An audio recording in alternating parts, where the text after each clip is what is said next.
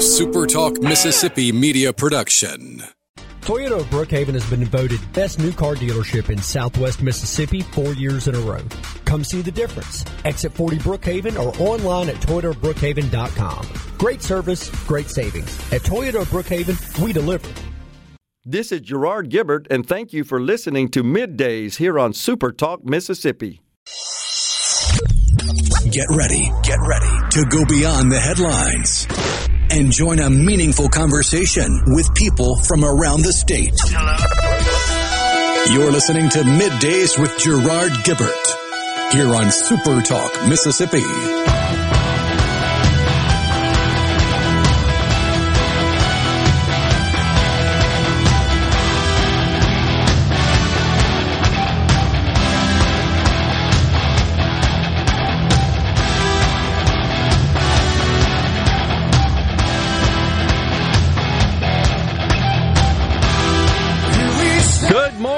Everyone, and welcome to Midday Super Talk Mississippi. I'm your host, Gerard Gibert, along with Rhino in the Element Wealth Studios, guiding you through the middle of your day with facts, fodder, and fine music. It is a Tuesday, right here in the midst of January.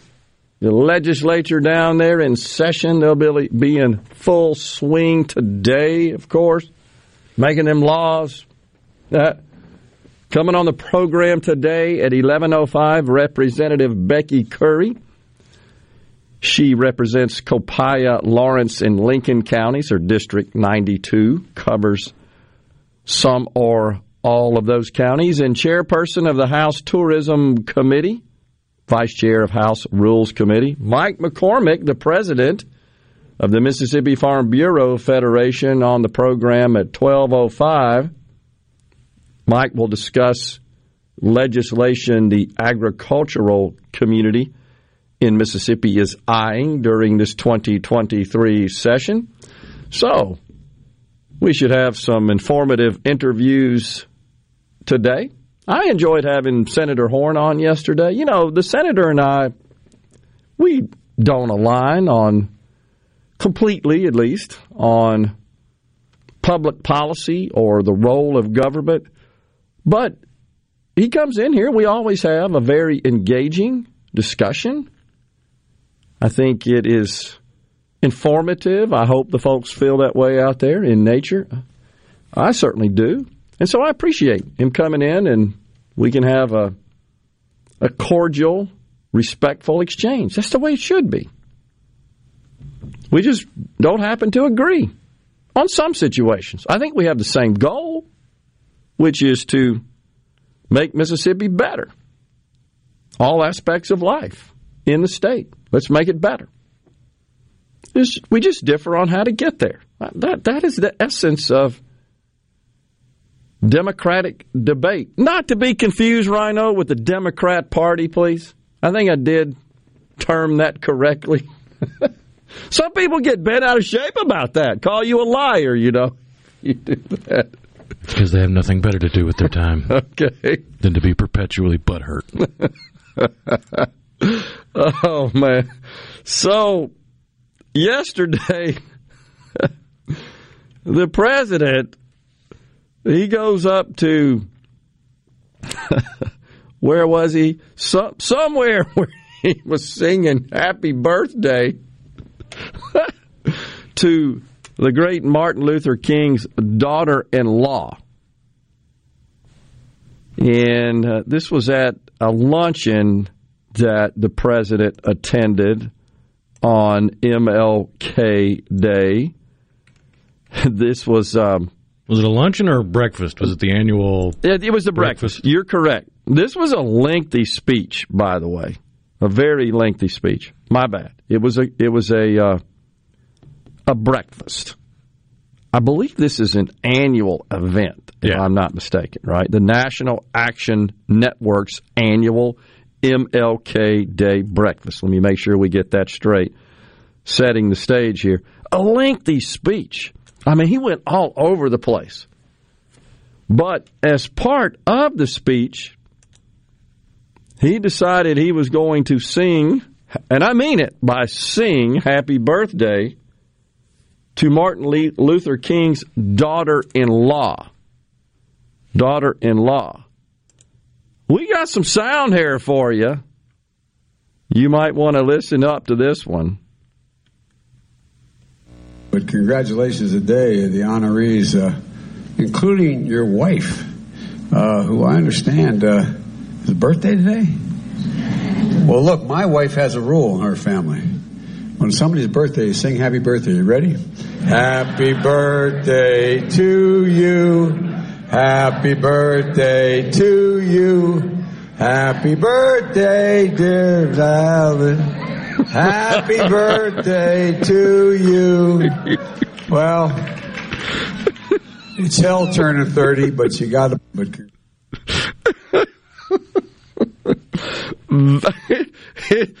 the best reporters could do in, in, trying to figure out exactly what he said. Vows David. I can't quit laughing at it. Yeah, I saw about seven different attempts at spelling what came out of his mouth. he could have at least, he knew it was MLK's daughter in law. He could have just said Mrs. King and been okay, right?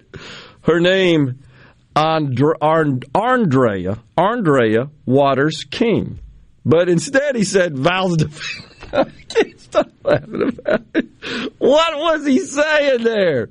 How could he do that, not be embarrassed, and then immediately proceed with like a 30 minute speech? Dear Val's Oh, that's sad. That is sad.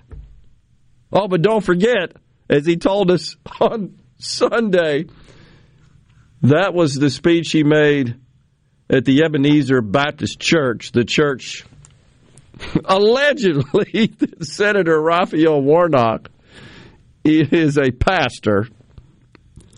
And I happened to tune in to that one. I watched that whole deal live. I told I told you yesterday. Everybody in the background seated behind him at the podium there. I, guess that would be where the choir would typically go, right behind the pastor. They all pulled them black masks off. It's such a virtue signaling bunch of garbage. They're yeah, it's kind of hard to take it seriously when in one part of his speech they're all wearing masks, in another part they're not. They it's put like, them on and took them off. What's, what's the what's the point here?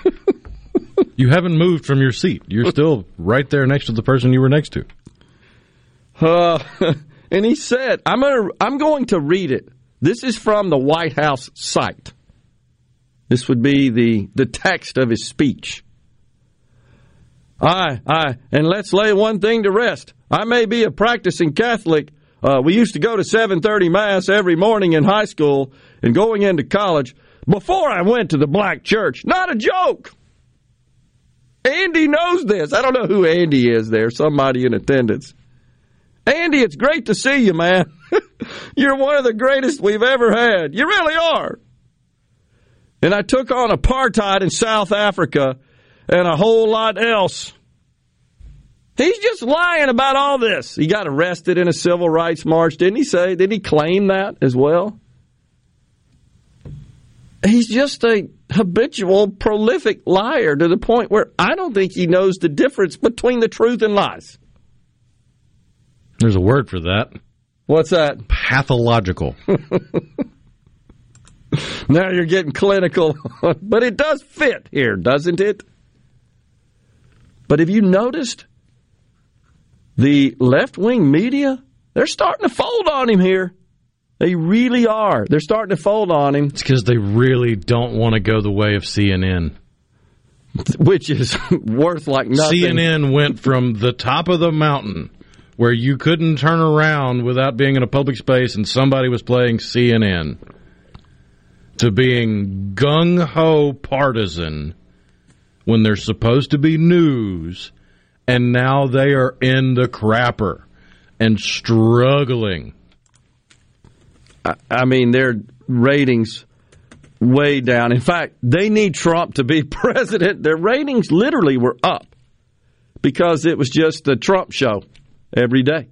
MSNBC too. In fact, MSNBC, old Joe Scarborough over there, he's melting down. I just sent you some sound right before the program. I think we got it here, huh? Take a listen. But by, by, by stumbling and bumbling around, by not getting their timeline right, by, by you're still saying we have an we just showed a graph that says an unknown number of documents found in Biden's correct. No, no more unknown. No more unknown. At this stage, we're two months in. They need to clean this up. They need to get, you know, it, it, it, you know, amateur hour is over. Struggling there, isn't he? he doesn't know what to say. He's having a hard time accept, accepting personally that he's blasting his hero like this. That's what's going. But they can't defend it. They simply cannot defend it. It is amateur hour. It's a comedy of errors, no doubt about it. And who hires lawyers to pack up things? I don't get that either. That's an expensive moving crew. I, totally agree.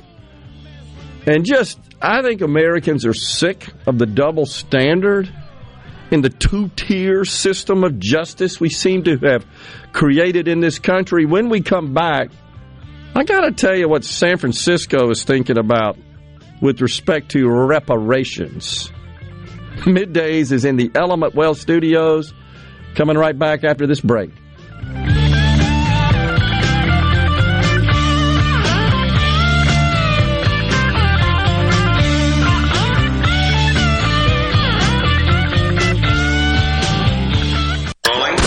Middays with Gerard Gibert. What? what? This is so awesome. On Super Talk, Mississippi.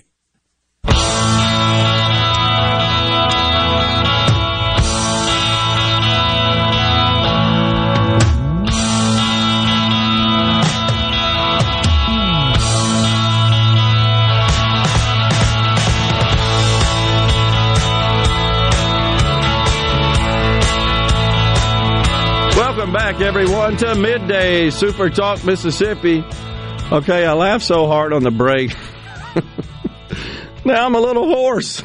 got to drink some water. I, I laugh because those of you who were old old enough to remember the great comic whose shtick was playing the part of a drunk, Foster Brooks. You guys remember that? and he was. Um, I would appear on the variety shows of the 70s. The Dean Martin show is the one that comes to mind. Dean, of course, was uh, kind of always associated with being drunk and drinking uh, rather liberally. And Foster Brooks played the part of a drunk. Fantastic in, in his uh, comedic acting there. But you remember the celebrity roast, Don Rickles and that whole group, Dean Martin celebrity roast, and Foster would frequently was a member of what it was a the Friars Club or something, and he would frequently be called upon to roast the guest of honor that's being roasted, and he would just deliver the, his speech flawlessly as a drunk. And after I watched that Joe Biden clip for the third time, I couldn't help but think and be reminded, think about and be reminded of Foster Brooks. That's what it reminded me of. Stumbling over the words and just noise coming out of his mouth. So we got Foster Brooks for president. I think it's a fair comparison. I really do. Foster Brooks. oh, gosh. It's sad. It, it really is. I, I told Rhino on the break, you know, it's not that he gets in the middle of the happy birthday song, Don doesn't know the name of the person to whom he's singing, and just noise comes out of his mouth. No, what's bothersome is that he he doesn't seem to possess the cognitive ability, the the logical skills to sequence the thoughts such that, you know, before I launch into happy birthday here, I need to know the name of the person that uh, that we're going to to uh, to sing to. I mean, it's this happens like in restaurants, for example. They'll find out from somebody who has ordered and informed the wait staff, someone on the wait staff. it's so and so in my party's birthday. What's the name again? And they'll write it down. And they'll come and they'll sing. Or sometimes there's other substitute language, right? Oh yeah, I mean there's there. some versions of Happy Birthday because that's where you get into the whole Happy Birthday is copyrighted, and I Oh, believe it was Paul. McCartney that wound up with the rights to it at one point. Oh, so Oh, my any, anytime a restaurant would sing it, they were legally supposed to send him a check and all that kind of nonsense. So that's how you get the like Applebee's, the Happy Happy Birthday from Applebee's to you, like right. that kind of stuff, where they make up their own. It's not like there aren't variations, and especially somebody that has spent so much time behind the microphone. I mean, this guy has five decades of public service, in quotes, behind the microphone, flapping his gums, and he never picked up the drunk rock star thing of, oh, I forgot my line. Stick the mic out to the crowd, let them sing it. Exactly. Oh, yes. Uh, excellent analysis. It's it's it's worrisome at a minimum. But this guy's got classified docs in his garage. Have no fear. Gee whiz. Why doesn't our state government look to invest the extra money in stocks, diverse funds? I think Norway does something similar on the C Spire text line. That's during our show, but we haven't talked about that. Is that just a random question there? We'll we'll talk about that in a second. Uh, this is a, uh, this is uh, no. Here we go. After going to Sunday mass and then black church, Biden played in the Negro baseball leagues. You might have heard of him, Shoeless Joe. Well, that's a good one. I wouldn't be surprised if he made a claim to that. Of course, one of his huge whoppers is when he had the uh, the Dodgers, I believe, after they won the World Series. It's customary for the World Series champions to make a visit to the White House with the sitting president of the time. That happened to be Joe Biden.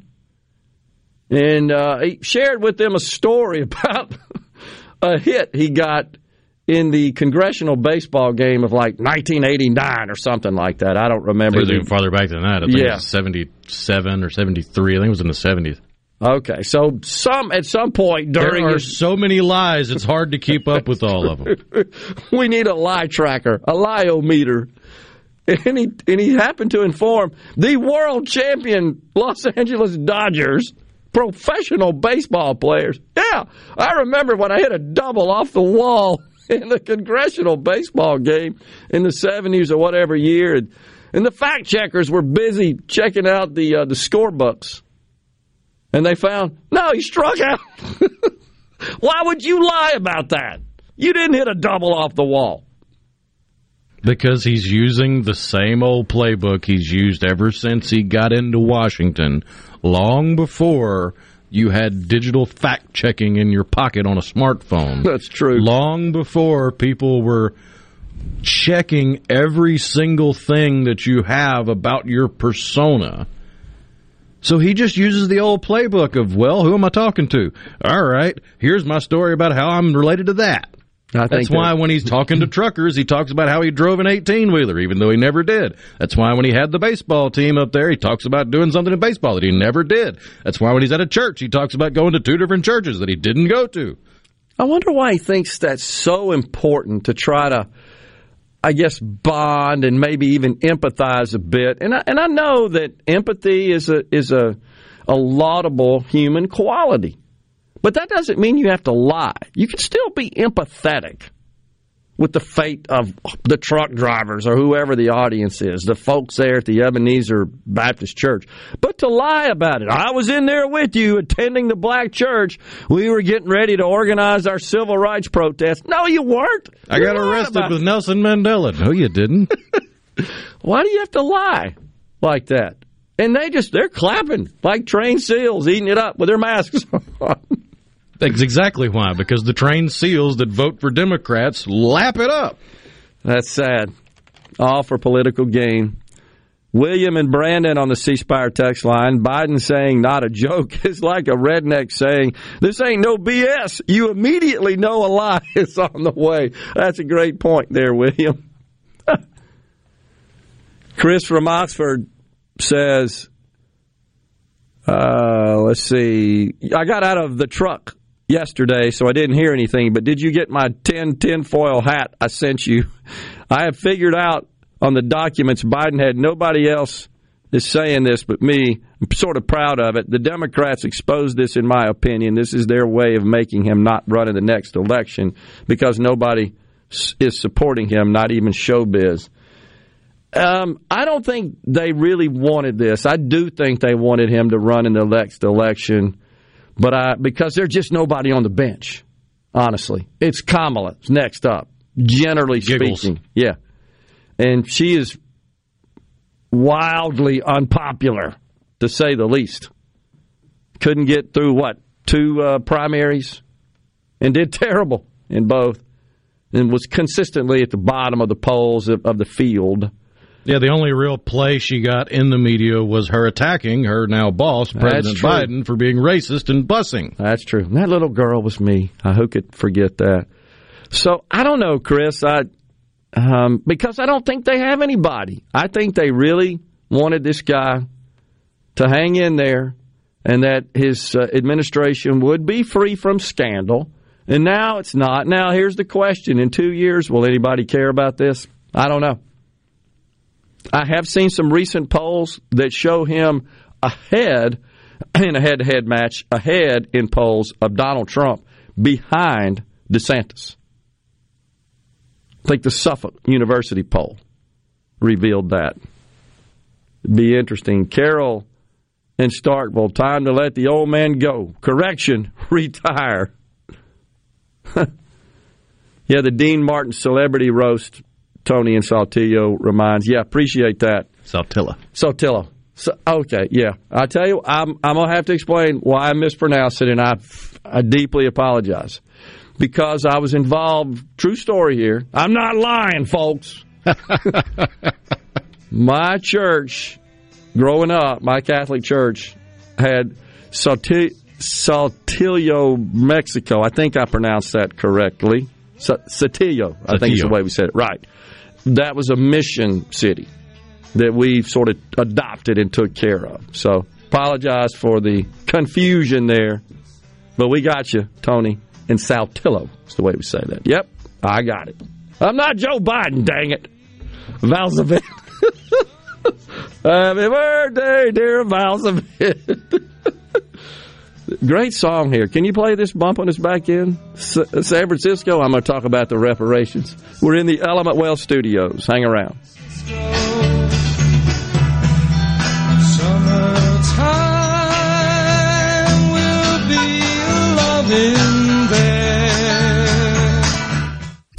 Attention, adoring fans! It's time for Middays with Gerard Gibert on Super Talk, Mississippi.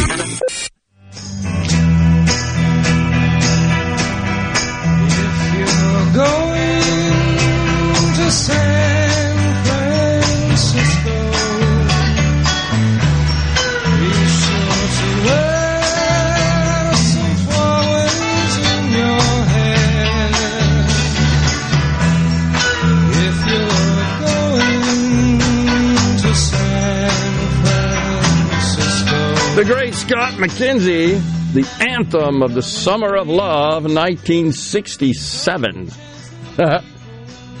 Go look at a Scott McKenzie about the time he recorded that song and then look at a photo of him in his later years. Let's just say time wasn't a friend to Mr. McKenzie. Jeez. So, I uh, once again want to apologize for my mis- mispronunciation. Saltillo in Mississippi. Just for the heck of it, I did. Um, I did look it up as far as the pronunciation is concerned for the city in Mexico. Saltillo. This Google machine is pretty cool, isn't it? I think that internet may catch on one day.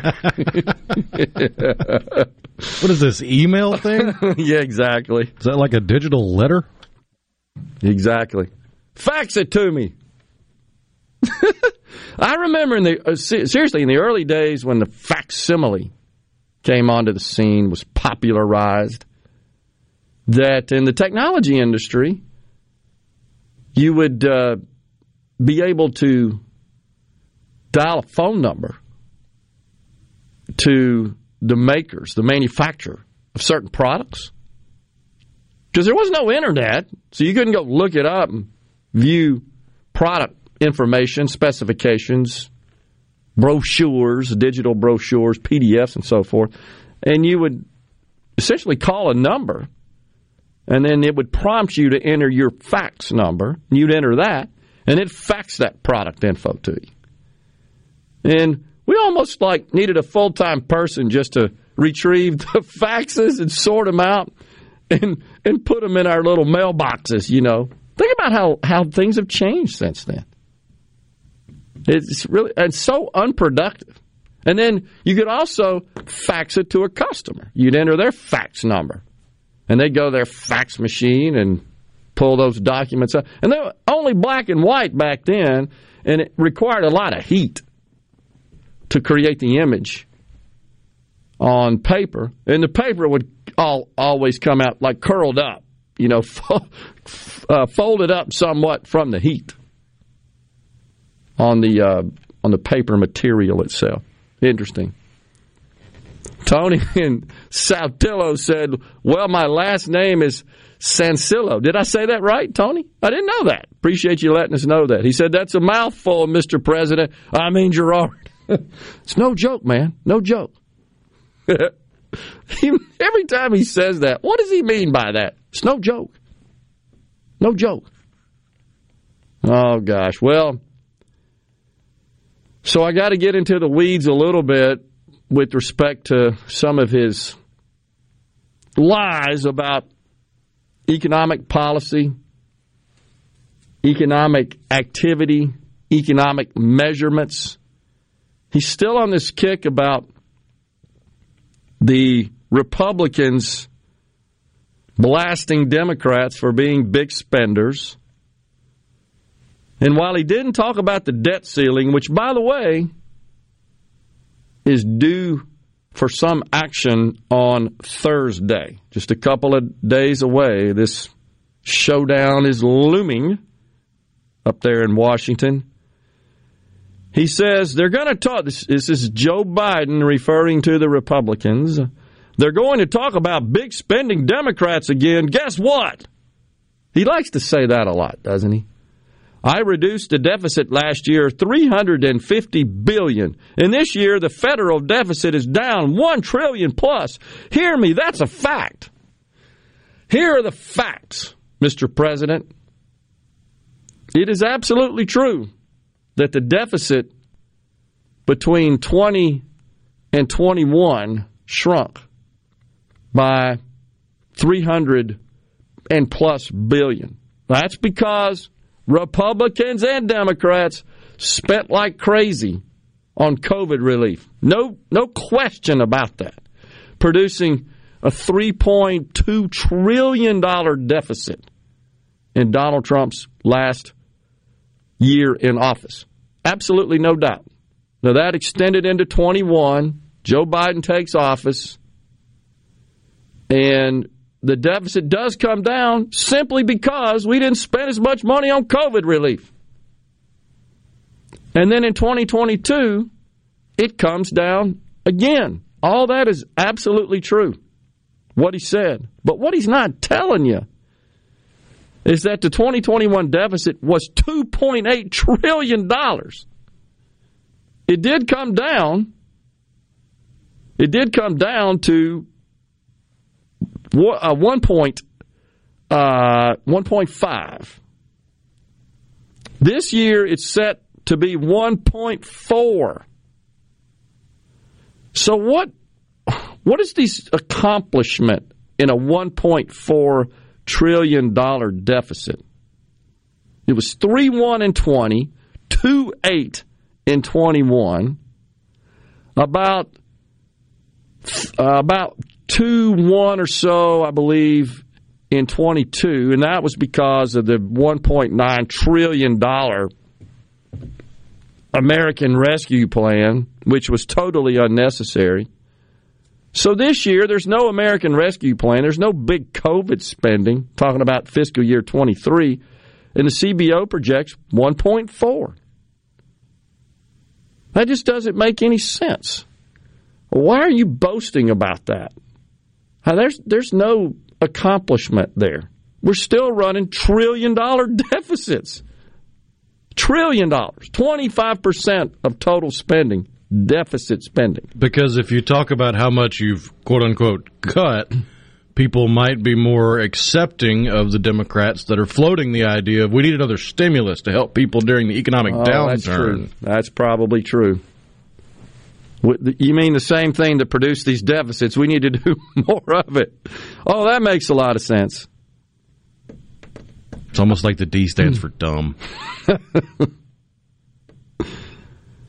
Oh gosh. So we I, I say again, it's it's like digging a hole and then filling it back up with the same dirt you dug out and bragging about it. You didn't achieve anything. There was a hole there. You filled it up. You dug it out, you filled it up. What did you do? What did you produce? We're on track for another $1.4 trillion deficit. This, of course, in the wake of the $1.7 trillion omnibus bill recently signed into law. But the 21 deficit, so he's bragging about the difference between 21 and 22, and now 22 and 23. And that's, again, that's just like saying, well, we're overdrawn, but just not as much. You're not really producing anything. And you, you generated the outsized de- deficit by insisting that we had to have this American Rescue Plan. And let's be honest, here in the state of Mississippi, our municipalities, our counties, our state government, flush with all this money. Busy spending it. I think everybody we've had on the show from the legislature has indicated that that's one of their tasks during this session is to allocate the remaining money from the ARPA, the American Rescue Plan. 1.9 trillion. No Republicans supported that, in fairness. But that's what ballooned the deficit in his first year in office.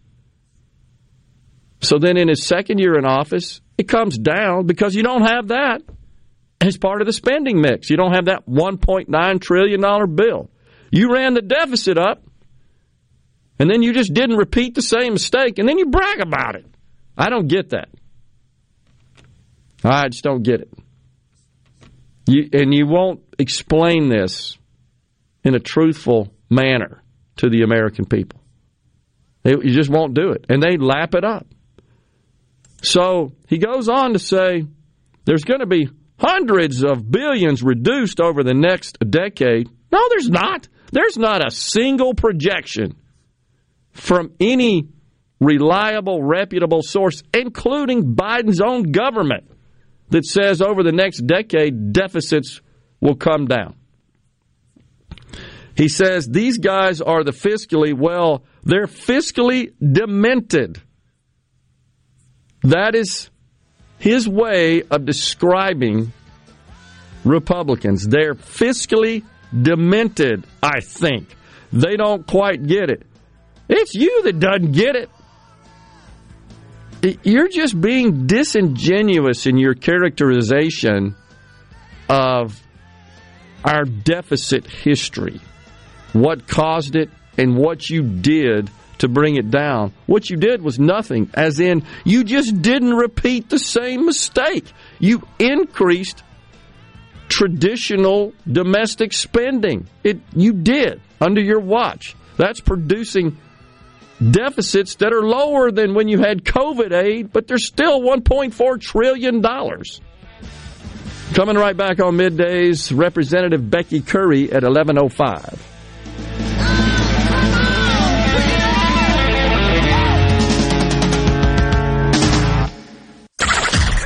Come on. Middays with Gerard Gibert All right, we are back. on Super Talk, Mississippi.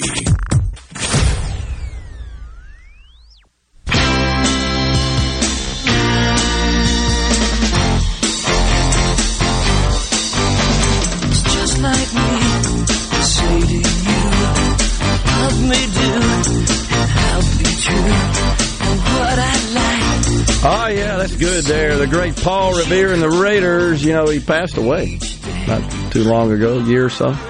Kicks is my favorite Raiders tune, by the way. That was that was uh, kind of a social activist song intended to persuade a young lady to stay off of drugs. It's a good tune. A lot of people think that the Paul Revere figure was Mark, can't remember his last name, the lead singer, was actually the keyboardist. That's the guy who passed away too long ago. You looking it up? Mark something. Can't remember his name. Mark Lindsay? That's it. Yep, thank you. so, just to recap before I talk about these this reparations plan, hang in there with me on this.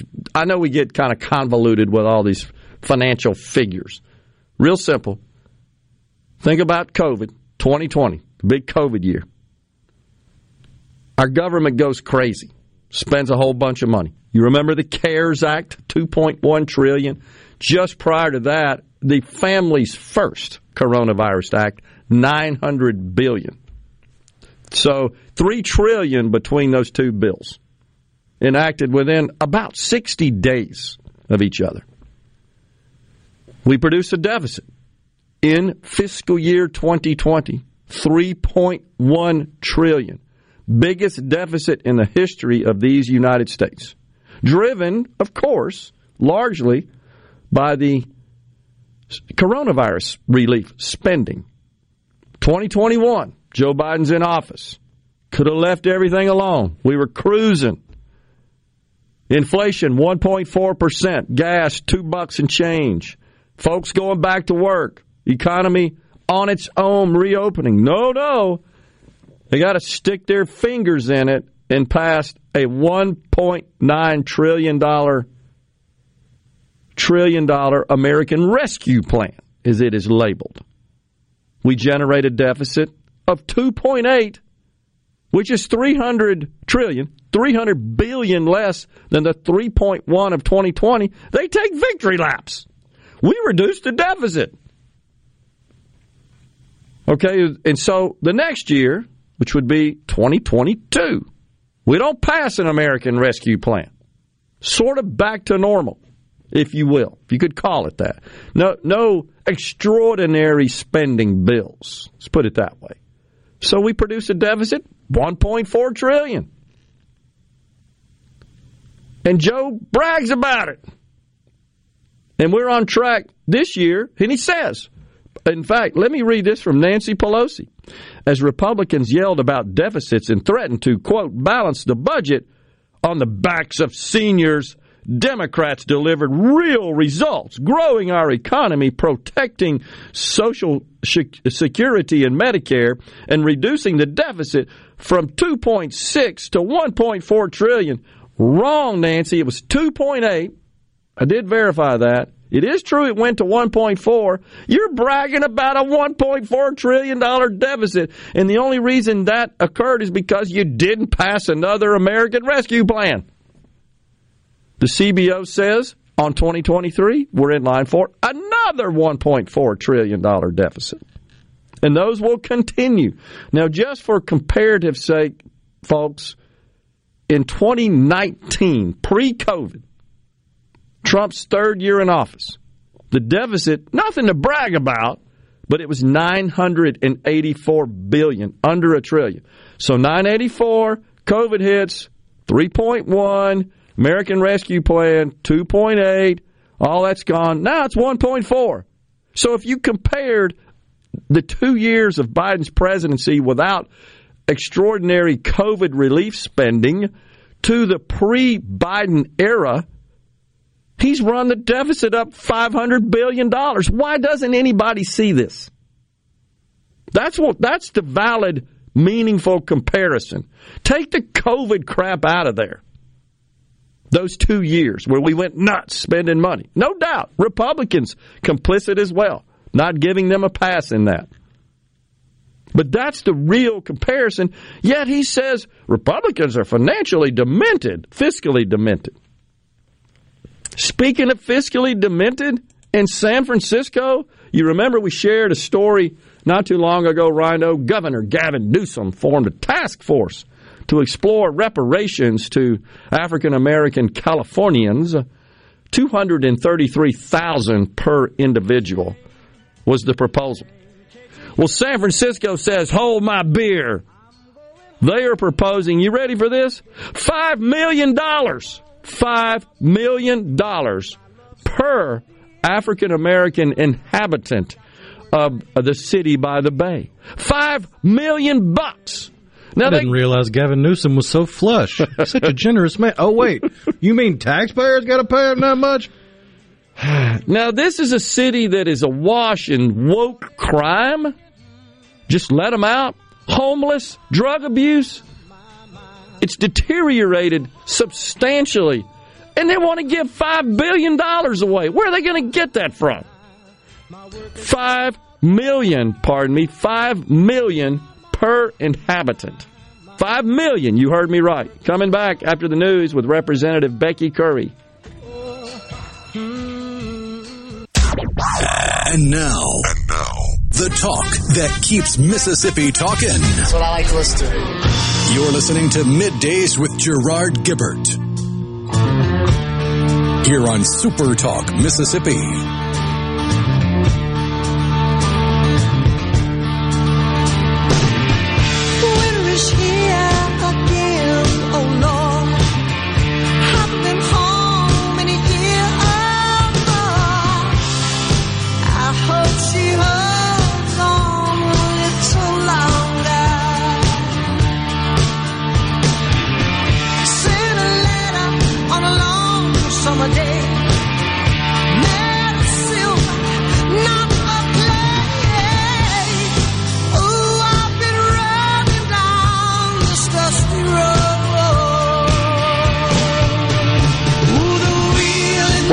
Back, everyone. Hour two of midday Super Talk Mississippi. We are once again in the Element Wealth Studios. It's a bit humid out there today, Rhino. Representative Becky Currie joining us now.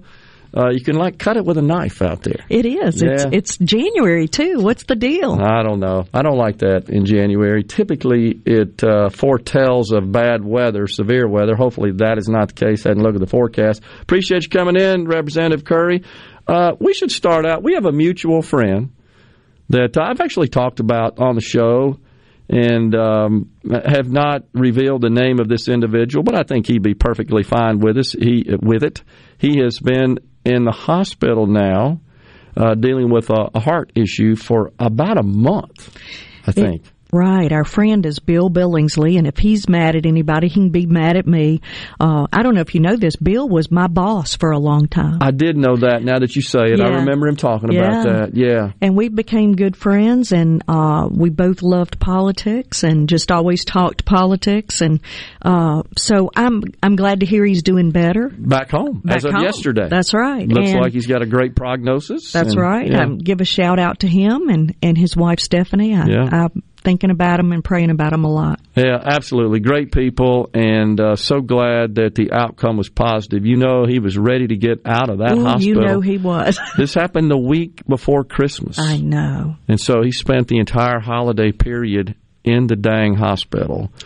And uh, but we're glad that he is out and at home and resting comfortably, and looks like he's on his way to a full recovery. And we're so which is happy. remarkable. It, it truly is, right? No doubt about it. So appreciate you um, pointing that out here. So there you go, folks. That's our good friend that I've talked about. In fact, today he had surgery last week. I was really concerned. That's it's no uh, simple procedure. No, it had wasn't. Last week. Yeah, but and he fared well. He so, did well. Yeah, so good we're team happy. there. Yeah. All right. So you guys have been uh, down there at the Capitol for a little over two weeks and all in session. Uh, what's going on with respect to just high profile issues that are that are getting a lot of buzz? What are you hearing down there at this point? Well, of course, we're looking at income tax or some kind of tax. I think uh, you know the best one that people have seen so far is your car tag. You know, the the one you can go in and see immediately is the one that you like the most. Uh, so we cut a great deal on your car tags, and I'm proud of that. You know, I'm I want to say that I'm proud to be a part of this legislature that has gotten Mississippi in the best financial shape of of our history. And uh, we can't say that in, in D.C. You know, it's a completely different ball game. So Yeah. I'm real um, happy about that. So we're looking at more ways to give people back their money, and um, you know, hopefully we can do it. I I like a lot of people would love to see the grocery tax cut, especially for the elderly and uh, and and poor people. It, it's very hard right now with inflation, and so I'd, I'd like to look at things that y- you can see immediately. Yeah. So certainly those are, are two, I think, options that do uh, help in that regard.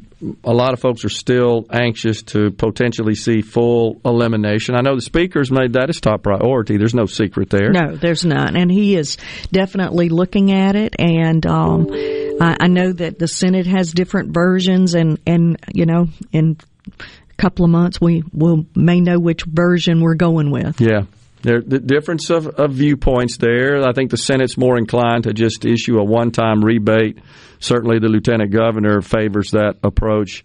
Uh, a, a little more tentative and hesitant to just start working on total elimination, whereas the speaker believes we can do it. And then we had Representative Trey Lamar from uh, Ways and Means on last week talking about that as well. That that seems to be a, uh high priority to him and his efforts and his uh, his chairmanship. So we'll see where that goes. That should be interesting.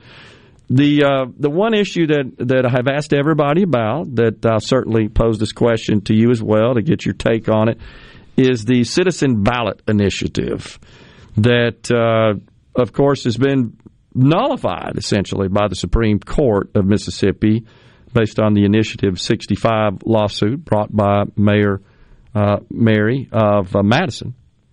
And so the Supreme Court found in favor of the city and said, yeah, this really doesn't match up with our congressional districts. And so the law, as it stands presently in our Constitution, is invalid, if you will.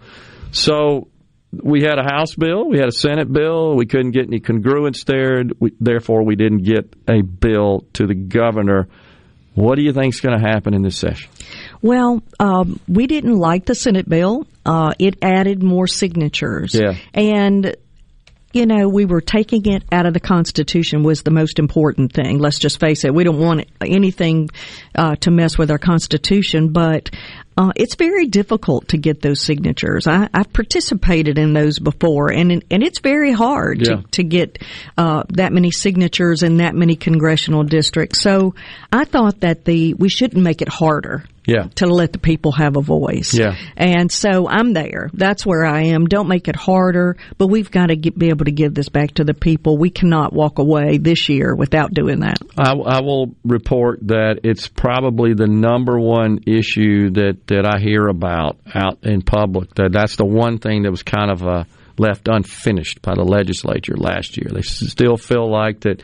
Hey, the people are out here uh, just just kind of on an island. They're they're a boat adrift at sea without any mechanism That's to right. uh, you know to bring something up for a vote. That's right. across the state. And we we cannot leave them without a voice. Okay. Well, hopefully we'll get something this year. So let's talk about uh, your committees. Uh, why don't we start with the House Tourism Committee? Okay. What do we have going on there? Well, you know, we did a really big bill last year uh, for ARPA funds, and um, unfortunately, um, the cities that participated in that haven't received their money yet. So Right. it's kind of hard going back in uh, for for more. But you know, the governor vetoed a lot of bills, so we have more money in the ARPA fund. So Hmm. I want to come back and do another tourism bill. Uh, for every dollar, you get back thirteen in tourism. Hmm. So you know it. it it's the only committee that that makes money. Uh, we usually dole money out. yeah, it's a revenue producing. That's right. Entity, which is which is wonderful, and we have so much going on in the state of Mississippi. Every day there's something, somebody new coming up with something. I want to tell you about a fun bill. We don't have too much fun going on in the in government, but sure. uh, it's been brought to my attention from um, some geologists at the University of Southern Mississippi that we are rich in opals. Hmm. We don't have a uh, state gem, uh, and we don't unfortunately have diamonds and rubies, but uh, we have opals and. Um, Hmm. Copiah County, which is part of my district, yep. is one of the counties that is very rich in this.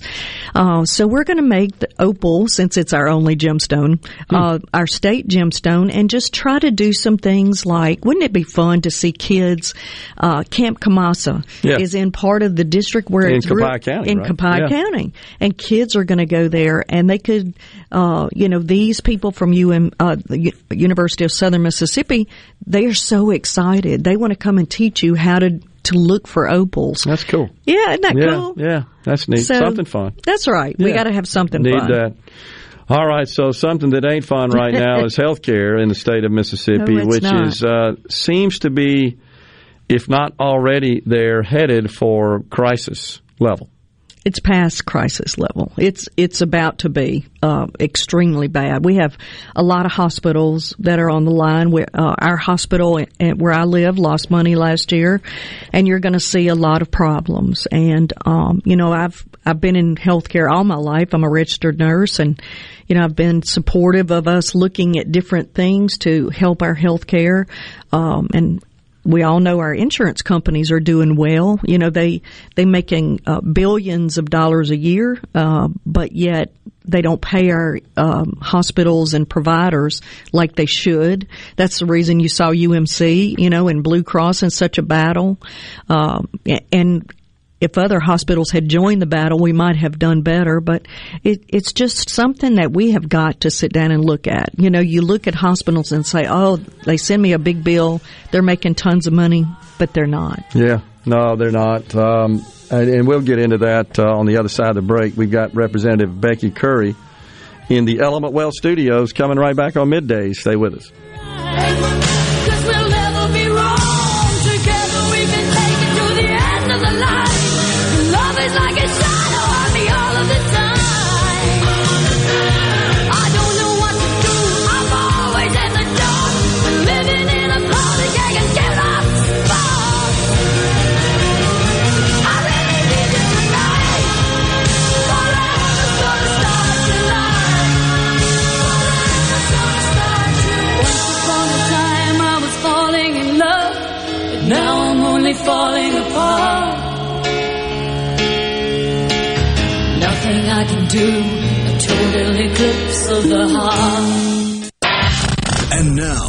Talk that keeps Mississippi talking. Now, now, on to the real part. Dynamite! On Super Talk, Mississippi.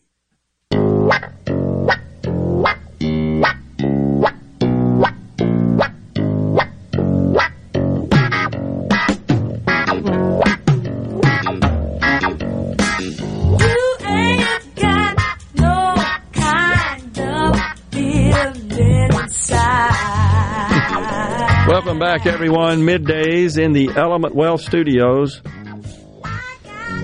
Thomas in Greenwood wants to know Are there any hospitals in financial trouble in states that expanded Medicaid? I can answer that question real quick for you, Thomas.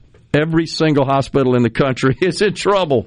The entire industry is about to implode.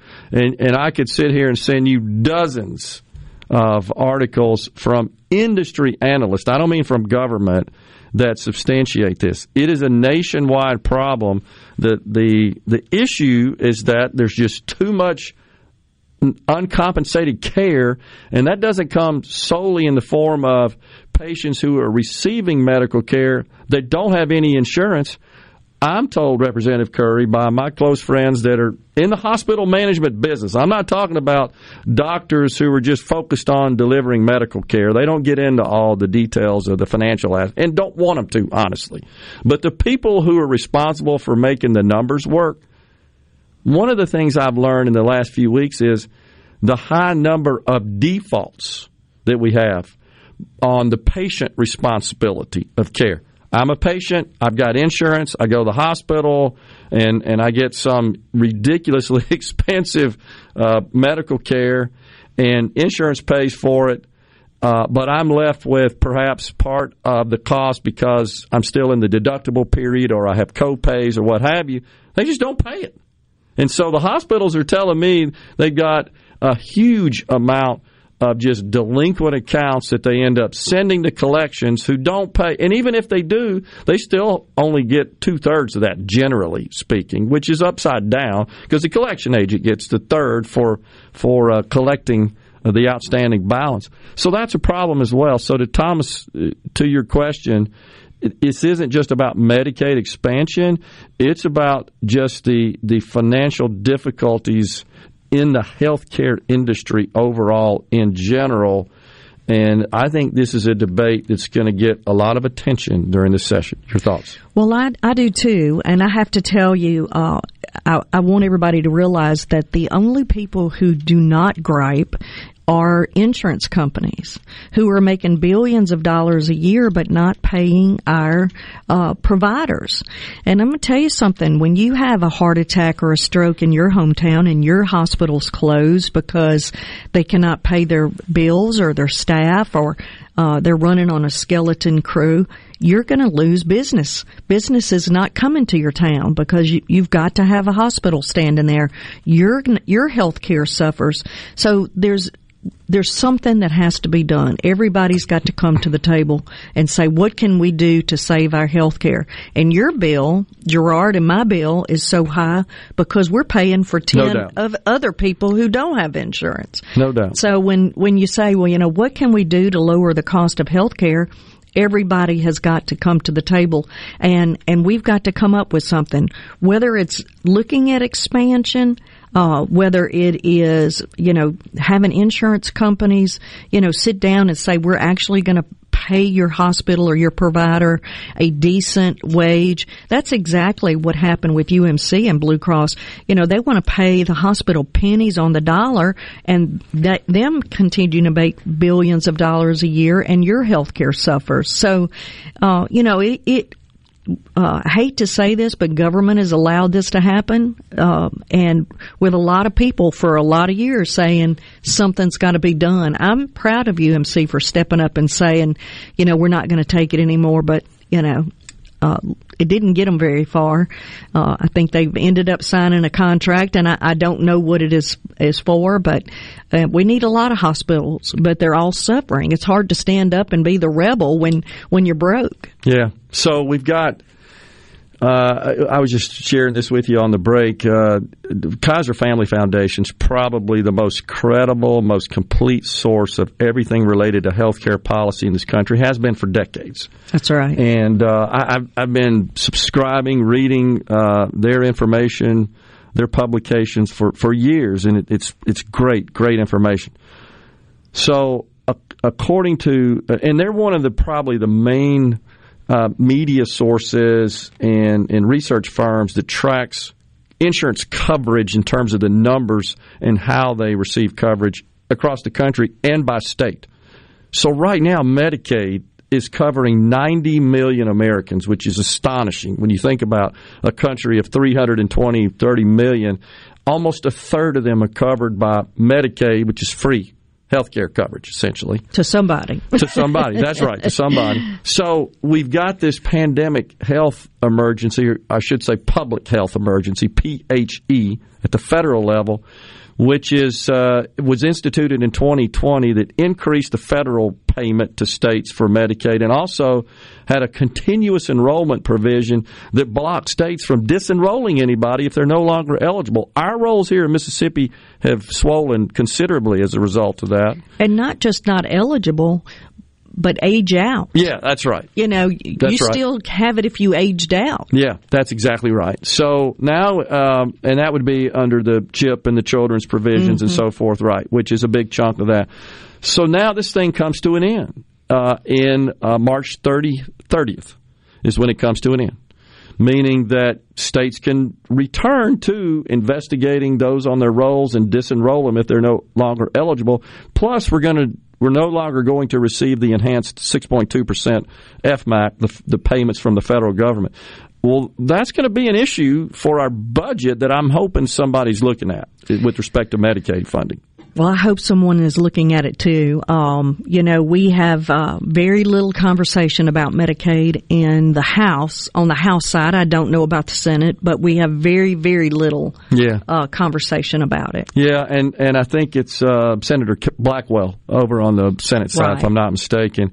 But then the other thing is that, that, that our Medicaid can start disenrolling people who aren't eligible. Before we're out of session. Right. So I, I'm not sure what the plan is there, but this is coming, and I just don't hear anybody talking about it. There's Uh, not been any talk that I'm aware of on my side of the building. We've gotten accustomed to this this federal largesse that was all uh, stemmed from COVID. If you think about just how much of that, I call it helicopter money, just dropped out of helicopters across these United States, and we're no different here in Mississippi. We we have taken advantage of that. We're spending it all over the place. No Republican voted for it in Congress, but Right. the Republicans sure are spending it. exactly.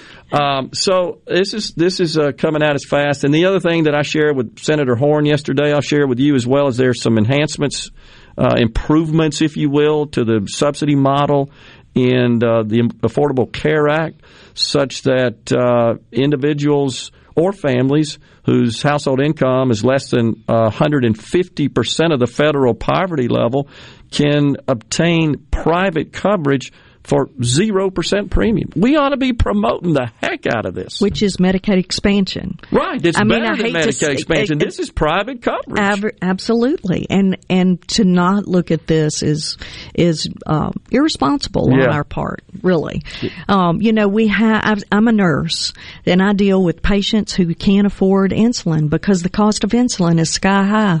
Well, guess what? If you don't take care of your diabetes, you're going to be blind. You're going to lose a limb.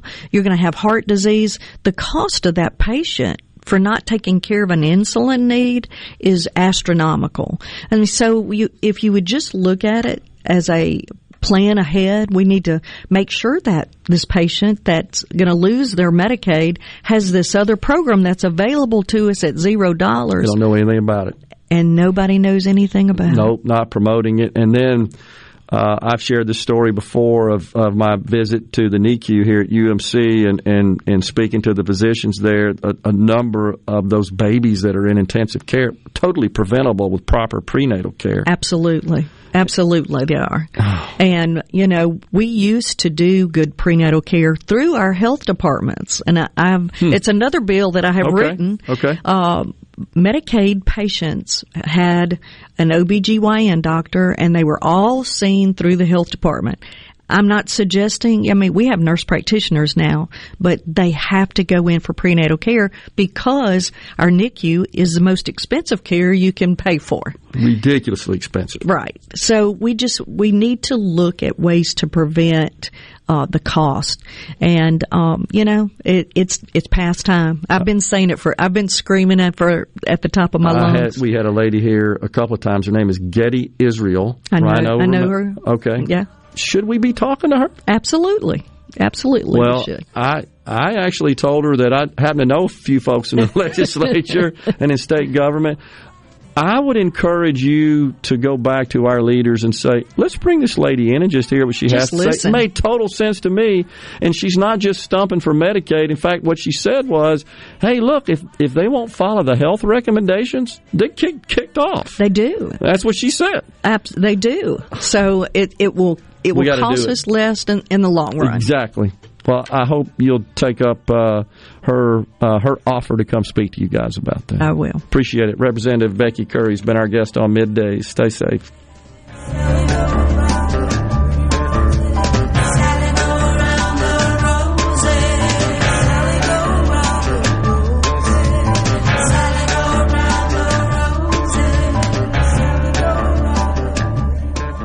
FM is with Gerard Gibert It is on. on Super Talk, Mississippi.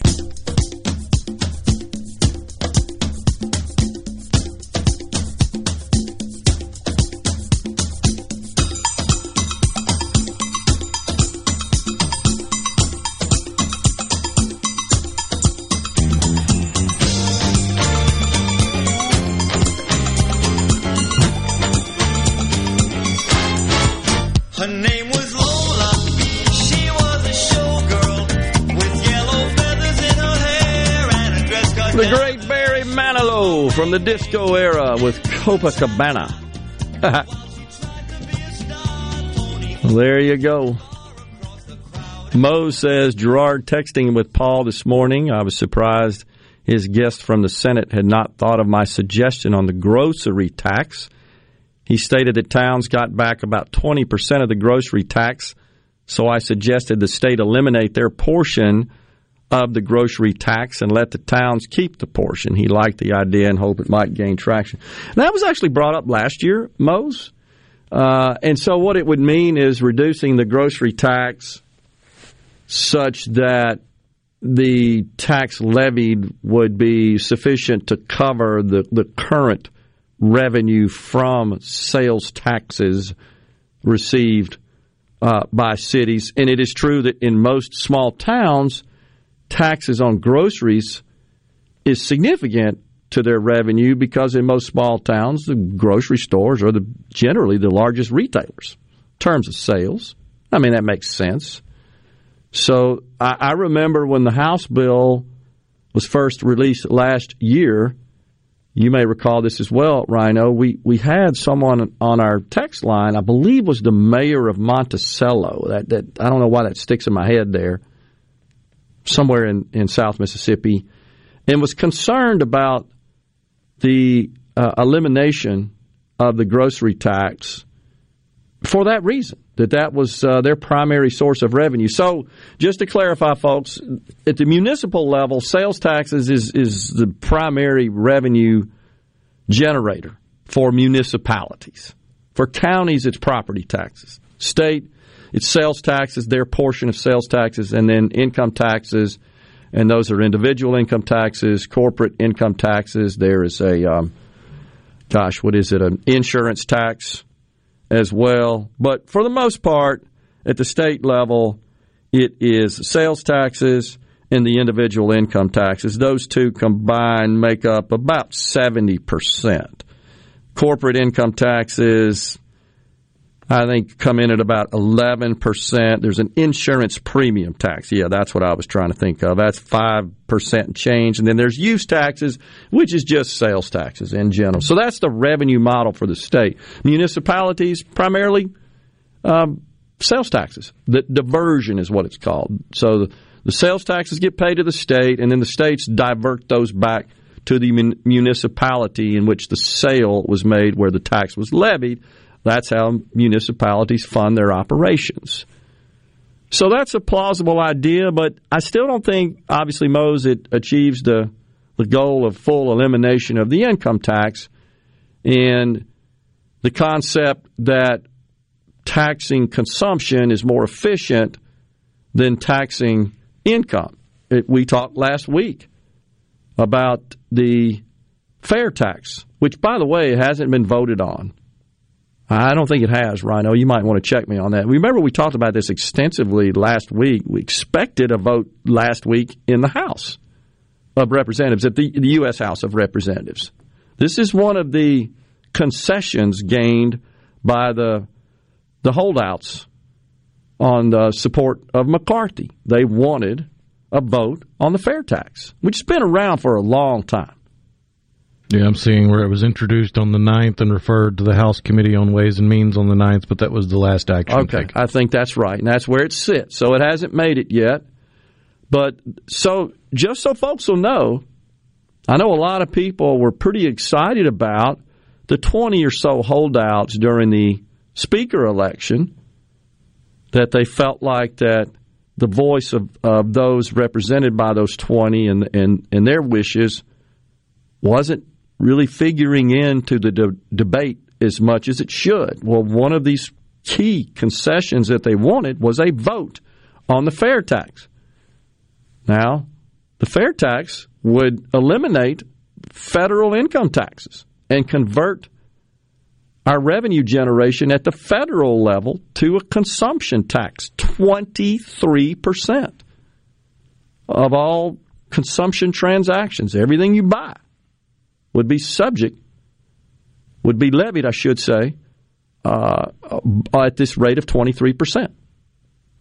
And you would get what's called a prebate.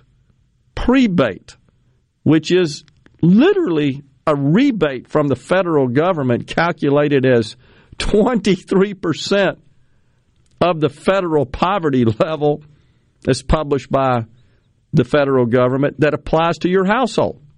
The federal poverty level, if you've ever looked at those tables, uh, the uh, there's a value for a household of one, two, three, four, etc. Federal poverty level, and and that uh, that table, that matrix, is used in determining eligibility for a host of federal benefits, Medicaid being one of them.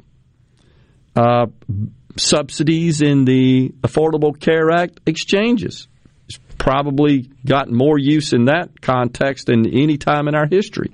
But a lot of the various federal redistribution programs and benefits are all ba- are all income based and the the federal poverty level tables are what is used typically expressed as a percentage of the federal poverty level for your household so that is uh, that's something I think that that is going to probably get on the table in the House of Representatives, but it sits in committee right now, is what you said, Rhino. And that's that was the last I recall of it as well. Well, been in a week now, right? When was it referred to committee? The ninth. The ninth, yeah. Right. Yeah. So been in a week. We'll see. But how do you feel about that, folks? You'd be paying twenty three percent on everything you buy, but you wouldn't have an income tax. Now here's the argument you get from the left, and Joe Biden brought it up yesterday in his speech, as a matter of fact, is that it would be regressive in that there's some 50% of the households in this country pay zero income taxes. Now they'd be paying taxes because they would be paying taxes on the stuff they buy.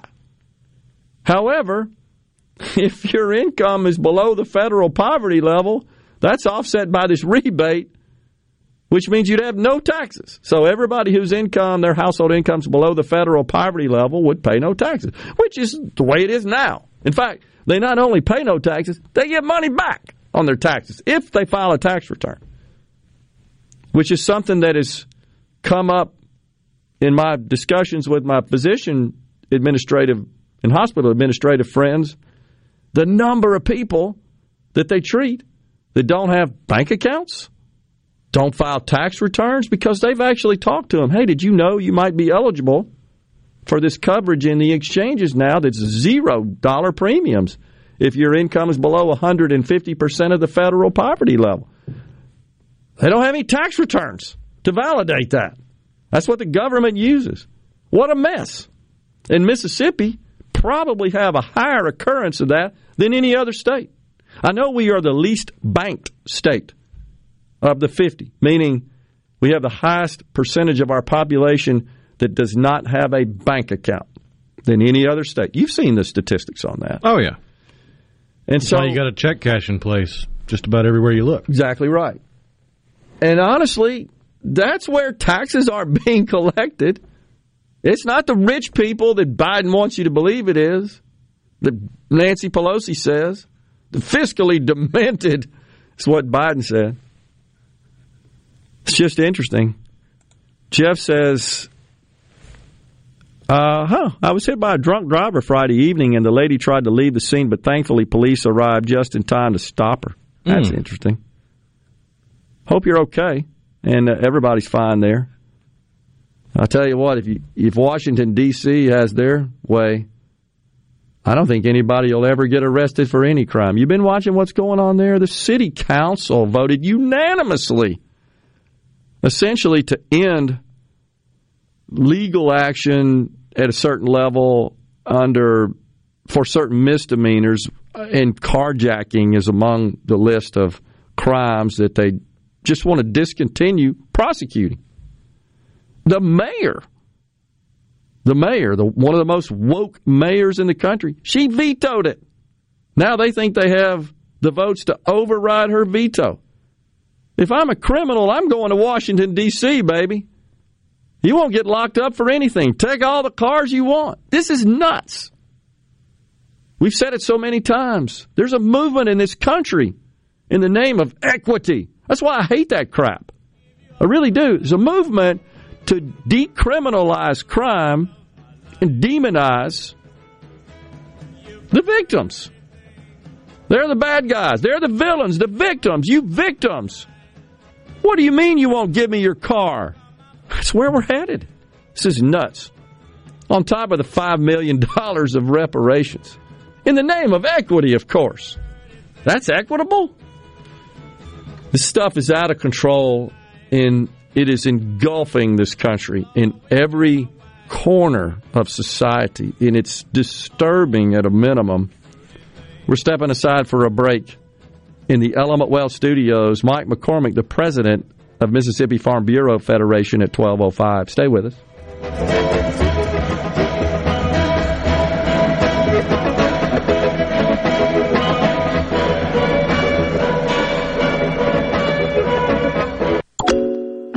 You know what that means. Middays with Gerard Gibert We'll do it live. On Super Talk, Mississippi.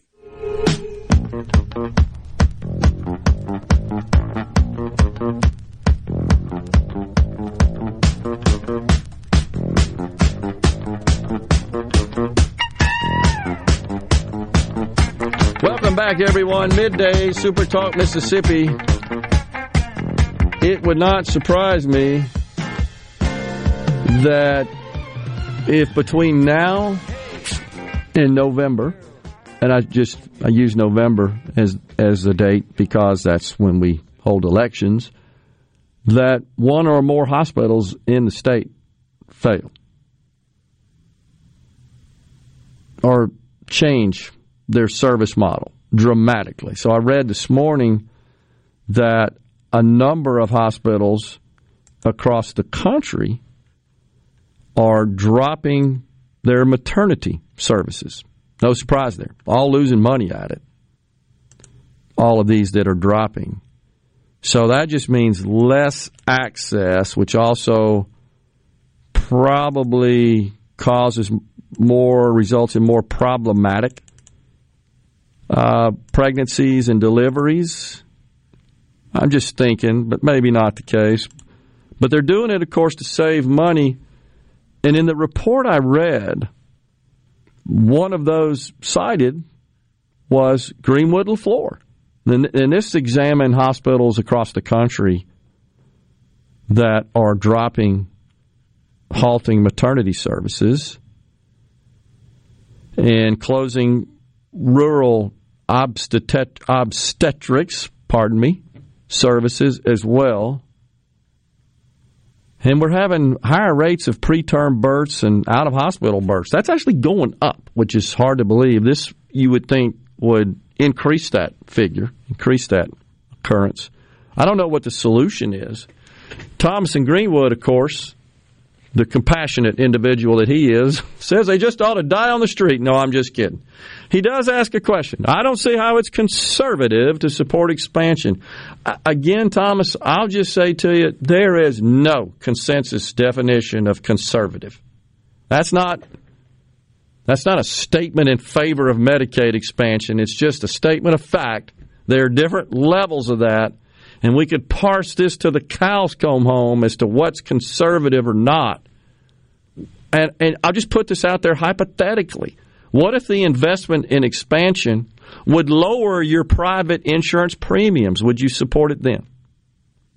Serious question. And if you oppose expansion, and this is a serious question I've posed to a number of people, Rhino, and nobody will answer it.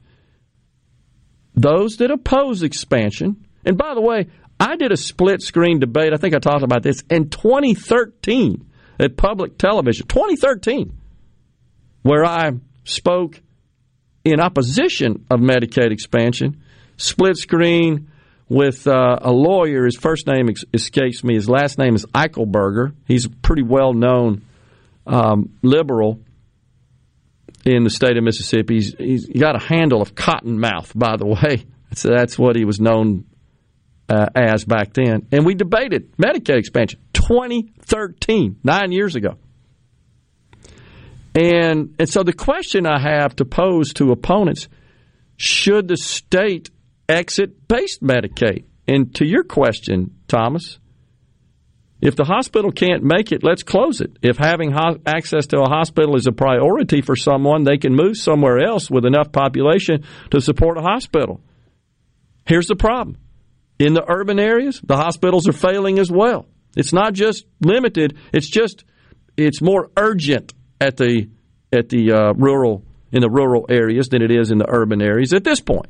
But the hospitals in the urban areas of the state of Mississippi, they're losing money too.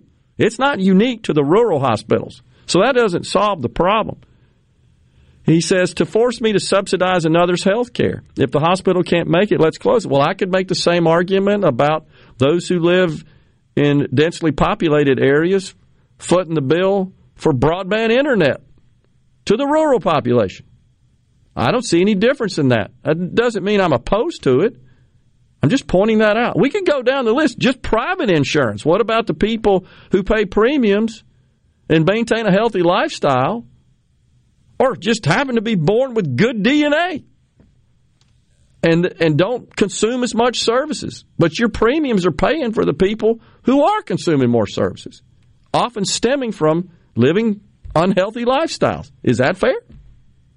We could just go down the list and I, I'm not saying I have the answers to that. I'm just bringing out the question. So again, should the so-called conservatives in the state of Mississippi and those in the legislature, this is a question for you right now. Are you willing to drop a bill right now that would take Mississippi out of base Medicaid?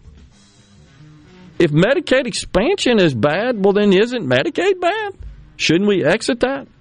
It cost us, by the way, it's the number two line item in the list of of uh, spending targets in our state budget. It's Medicaid. Number one, education. Number two, Medicaid comes in at just under a billion dollars a year. The federal government, by the way, sends Mississippi about 4.5 billion a year to pay for our Medicaid population. The federal government's Medicaid match is almost as big as our general fund budget. Think about that for a second. Coming right back with Mike McCormick, the president of Mississippi Farm Bureau Federation.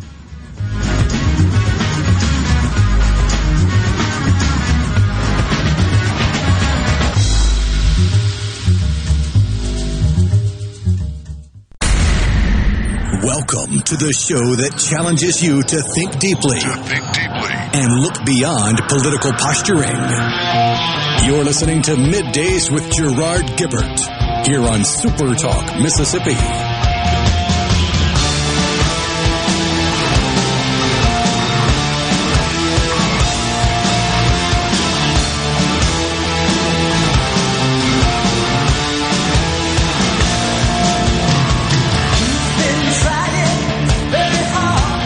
Welcome back, everyone, to the Element Wealth Studios. Joining us now, Mike McCormick, president of Mississippi Farm Bureau Federation. Mike, always good to see you. Thanks for coming on. Hey, thanks for having me.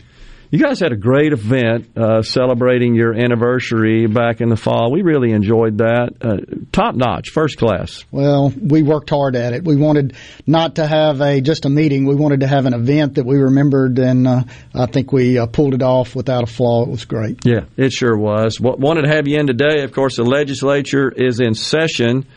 And agriculture representing, comprising still what, 30, 35% of the state's economy. About a third. Yeah, that's what I thought. And and so anything that they're going to be doing down there at the Capitol affects a whole lot of people in the state of Mississippi from an agricultural perspective. Anything you've got your eye on that you're you're advocating for, you'd like to see happen, tell us about that. We don't have a big, uh, big uh, political ask this go around. We're we're kind of uh, watching to see what might unfold down there for us to be uh, part of. The general bills were should have all been filed by late uh, last night, so uh, we're just kind of watching all that. I guess. Uh, Gerard, one of the biggest things we do is watch uh, bills that have unintended consequences for Yeah. farmers or rural people. So we'll Yep. be watching all that as it unfolds. Well, is anything you're concerned about that you've seen that's sort of bubbling up there at this point? I, I haven't been given uh, any uh, uh, heads up that there's something coming that we wouldn't be uh, uh, that would give us a lot of concerns. Okay. you never know. We'll we'll continue to watch it through the process. Okay. Well, that's good.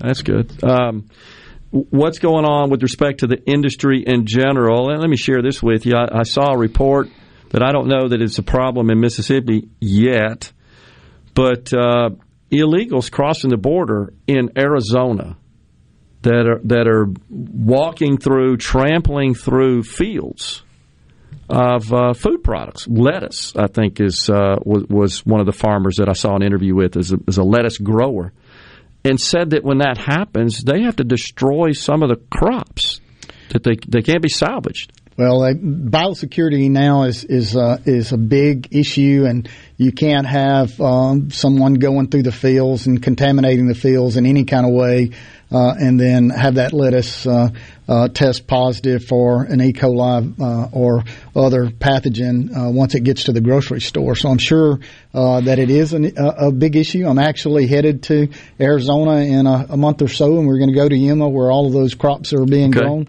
and uh, get a first-hand account of, of, looking at that. And I look forward to being there. Is this something that you're familiar that is uh, with in terms of happening in Mississippi? Has there been any any incidents like this? Well, we're not on the border, so I don't yeah. know that that's going to be a, a, problem here. We do have some some big vegetable growers uh, down uh, near the coast, and I'm sure they're very particular about who's able to to come into the fields uh, to make sure that they're Uh, have all the uh, right protective uh, gear on uh, before they enter the fields, uh, and that they've got a handle on yeah. their biosecurity. So I I don't think that that'll be an issue here, but I could see where people that are somewhere where they shouldn't be uh, could cause a lot of problems. Well, from an economic perspective, though, Mike, you know the concern is we already have high food prices that everybody is, is grappling with. The, the farmers, including included, they can't pass on their high input cost in many ways to the consumer. But when we're having to destroy the yield, part of the yield, well, that's going to have an inflationary effect. That's a problem. That's what you're seeing with eggs, right? Right, right now, we've got a problem with avian influenza. We've lost 50 million uh, chickens nationwide. So you, you've got this supply chain issue. So we don't, we certainly don't need any of that happening. All right. Well, that's incredible. Um, John Deere. So this has been a, a legacy problem uh, to farmers in the industry. And by the way, John Deere's I don't think is unique. It's unique to agriculture, but for a manufacturer to uh, essentially not allow consumers of their products, users of their products, to perform repairs on those items uh, where they could go just procure the necessary parts. They have the knowledge. They can work on those uh, that equipment themselves, repair it when it's down. John Deere is not allowed that essentially a farm. Did I state that correctly or probably not? I mean, we can we can repair a good bit of things on our tractors. The problem that you get into is, is the technology that's, right. that's based on the tractors, and this just isn't, isn't an issue with John Deere. We're talking about this because they've signed an MOU with uh, with Farm Bureau, and we appreciate them doing that. Um, but uh, the the right to repair versus right to modify is is uh, is what is at stake here. So um, John Deere now uh, has more IT engineers than they do yeah. mechanical engineers. So a lot of the things that we're buying on tractors, the price wise of it is based on how much how much technology is on that tractor, uh, and it has all of these sensors on there that tells us when something goes bad and it throws error codes up. So we're in hot, dusty environments, and I'm working and uh, need to get some work finished today, and all of a sudden my tractor's throwing this error code, and I have no idea what this code is. I think what we're looking at now is is John Deere coming back to the table saying, okay, we're going to give you the the, the error codes and, and what they mean. We're going to give you the diagnostic tools to, to be able to diagnose that and uh, we're gonna we're gonna uh, be a, a, partner with you in this process. And you can use an outside party to come in and, and repair your tractor with you, but we're not going to give you the codes to modify the tractor. Okay. We're not going to give you the codes to actually get into the computer code and program of the tractor, yeah. so you can jailbreak that. And that's that's the big issue. There's certainly parts on the tractor that I can go today and take off that aren't connected to okay. to um, um, uh, sensors uh, but the, the sensors, the computer technology that's there to help the machine diagnose its own problems, uh, those are the ones that we've had problems with. I with. Appreciate clarification, Mike. So it, it, makes sense from their perspective. They're they're looking to protect their intellectual property and that which is proprietary And so it sounds like you guys have worked with them to come up with a way to at least address those issues that wouldn't involve having to actually get into that which is proprietary and and uh, and patented to them, if you will, or just their IP, uh, and make these repairs in the field, not wait on them. So we're certainly sort of at the beginning or the uh, taking the first steps with this, and not at the finish line. There'll be people that'll say, other organizations that'll say we haven't gone nearly far enough, and there's lawsuits out there that uh, uh, are directed towards the equipment manufacturers, uh, saying something has to change, and we should be able to get all these uh, uh, diagnostic tools and be able to, to repair our own okay. equipment. And I get that, but Farm Bureau is a is an organization uh, the largest uh, farm organization in the in the nation, we try to steer away from some lawsuits and unnecessary bills. And what we're doing is, is saying now we have a dialogue set up with with John Deere. Uh, they were the first ones that come to the came to the table and uh, sat down and talked with us. We'd certainly like uh, all the rest of the equipment manufacturers to do the same. To say we'll we'll we'll have at least two meetings a year. Uh, we're going to sit down and talk about uh, the issues that the farmers are having and what they need and what John Deere feels like uh, that they can uh, concede uh, during those negotiations. And uh, we look forward to being and having a seat at the table with them to continue this MOU. Okay, and you know this is going to continue. This this won't be the last of it with respect to new technology coming out, which is completely changing the agricultural business. Oh, I need to get you out on the on the farms and let you see some of that technology. It's incredible. You'd just be amazed. Well, you know, a few years ago in, in my public speaking, I started talking about John Deere when they had acquired a data center in Silicon Valley. And I said, uh-huh. the John Deere is a technology company, just happens to make farm implements. That's, That's where right. it's headed. That's right. And and it, which is good because and, and that it, technology you're talking about hit the fields. We've had the and spray machine okay. in Mississippi for the last couple of years. It's amazing. Now they're they're rolling them off the assembly lines, and uh, we'll have some in the state of Mississippi next year. Awesome. We saw it at the show, right? We did. Yep. Unbelievable piece of equipment. How's the industry doing, Mike? Give us an update. Well, it's it's just what you mentioned. The the profit margins are very thin uh, going into this year. The the uh, fertilizer, chemicals, diesel, uh, repair parts, parts for everything is just insanely expensive. Labor costs are up, so uh, those uh, farmers don't get to set those prices in what they they sell back. We're we're at the mercy of the market. Uh, we'll just have to see how that goes into into next year. It's uh, uh, uh, just because we're getting a, a larger share of, of the price uh, doesn't mean it gets a larger share of the, the profit going back into the farmers' pockets. Yeah. It's, that's pretty uh, tough margin right now. Is it is the trajectory? Is it uh, showing that it's easing or getting worse? I talked to my fertilizer uh, guy this morning, ordering some fertilizer for myself, and he told me that it was it was it was coming down, and it looked like it was going to continue to come down. Uh, so that's that's very helpful to us farmers. Man, I hope so. Weather, how we doing there? Well, it's it's early in the process. We need a little moisture in the fields right now, but we'll need it to dry up to get to uh, spring planting. It's never perfect for a farmer. Always a chase, isn't it? That's right. Mike McCormick, president of Mississippi Farm Bureau Federation, has been our guest here on Midday. Middays. Always good to see you. Thanks for coming in, Mike. Thank you for having me. Appreciate it. We'll be right back in the Element Wealth studios.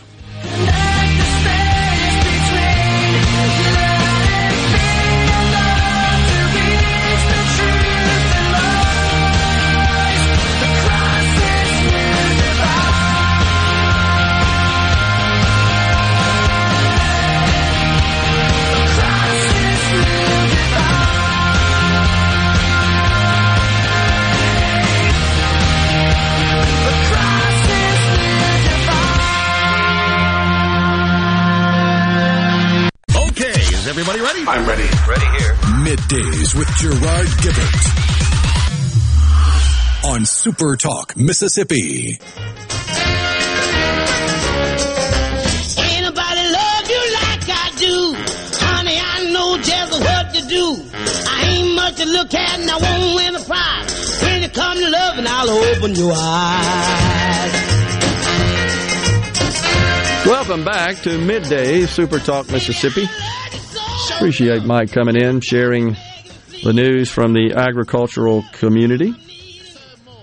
No doubt uh, that that big machine that he was talking about was it the See and Spray? It's got built-in artificial intelligence where it can literally hone in on a plant in the field and discern as to whether it is is uh, food, the the crop that you're growing there, or a weed, and and uh, very precisely apply either fertilizer or some sort of weed killer, some sort of herbicide, rather than just these, you know, shotgun type approaches. That's incredible technology. Oh, yeah. AI and machine learning are doing things in the, the field of technology that seemed like sci-fi just a handful of years ago. I mean, I was reading a report earlier this morning about how machine learning has been applied to uh, a sensor array that uses only Wi-Fi from, say, your smartphone, like devices you have on you, or Wi-Fi in the room you're in, to be able to determine not only where you are in the room with reference to other people in the room or other objects, but it can even tell like what pose you're standing in with just Wi-Fi signals. Like it had it had a, a picture of a, a wire mesh outline of what it thought was a person in a room standing there with a hand on their hip and their head tilted back. And then you see a picture of the room from that same position. It overlays perfectly with the person standing there with a hand on their hip and their head tilted back. Unbelievable. Incredible. And we're we're just getting started. Oh yeah. We are just getting started with this. Incredible. On the C Spire text line, interesting. Income tax should be illegal in the state and federal. They didn't work for the money. It's not theirs. They don't deserve any part of it. Well, I'm not. I don't see how those two statements coincide. What am I missing there? I think the second part's talking about the government. Okay. Uh, okay. They didn't work for the money. It's not theirs. All right. So it's, it begs the question, as we've discussed so many times on the program, what is the role of government and how should it be funded? And it, it should be a question that we examine with regularity, honestly. But think about how we've departed from just that concept as being included in our debate. We don't talk about that. We don't we don't ever talk about the proper role of government, and there's clearly no consensus on that. So this individual also goes on to say maybe we're just smarter in Mississippi and we know we shouldn't trust banks, re- referring to the metric of the banked population that shows Mississippi in last place in terms of the component of its population which does have a banking relationship, maintains a bank account. And I honestly believe that that's a, a function as much as anything of just lack of education and, and I think mentoring in the home, something that's sort of passed down through the generations. And I asked the question of this person who texted us, can you cite an example of why we, quote, shouldn't trust banks? He said they're all a bunch of crooks, just like the government. So I'm still looking for the example.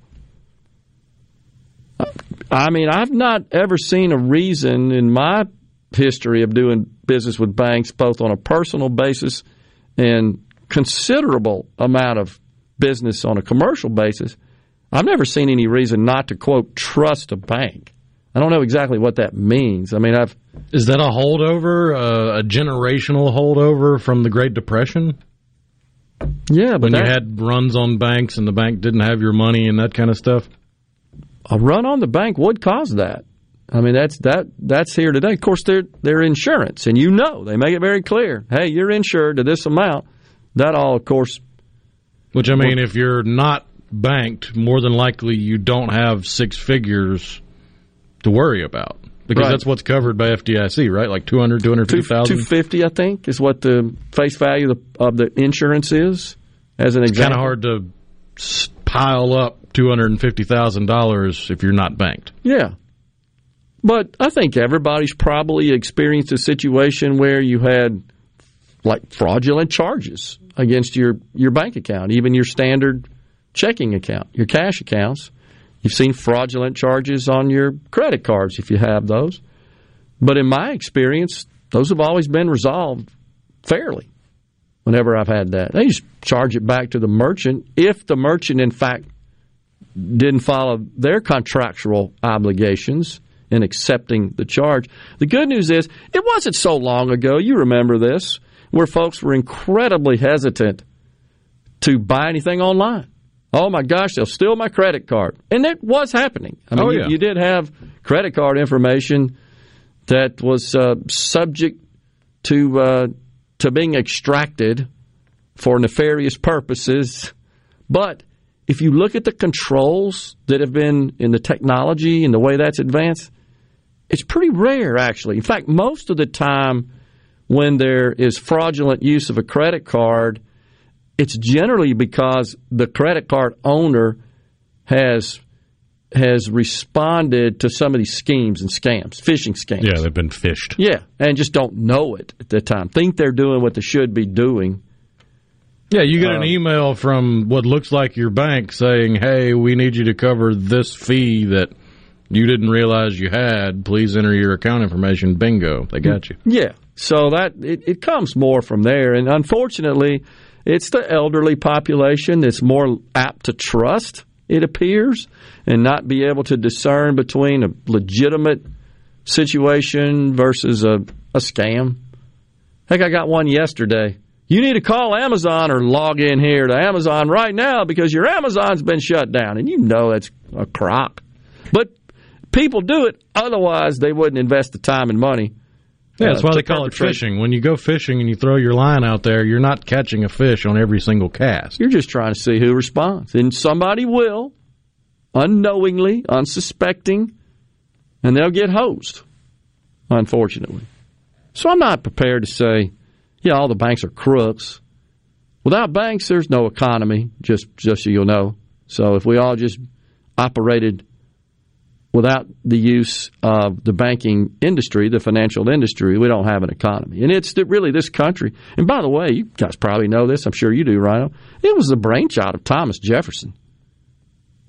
Pretty much our modern banking system today is based on um, the structure, the design that that um, that he devised a long time ago.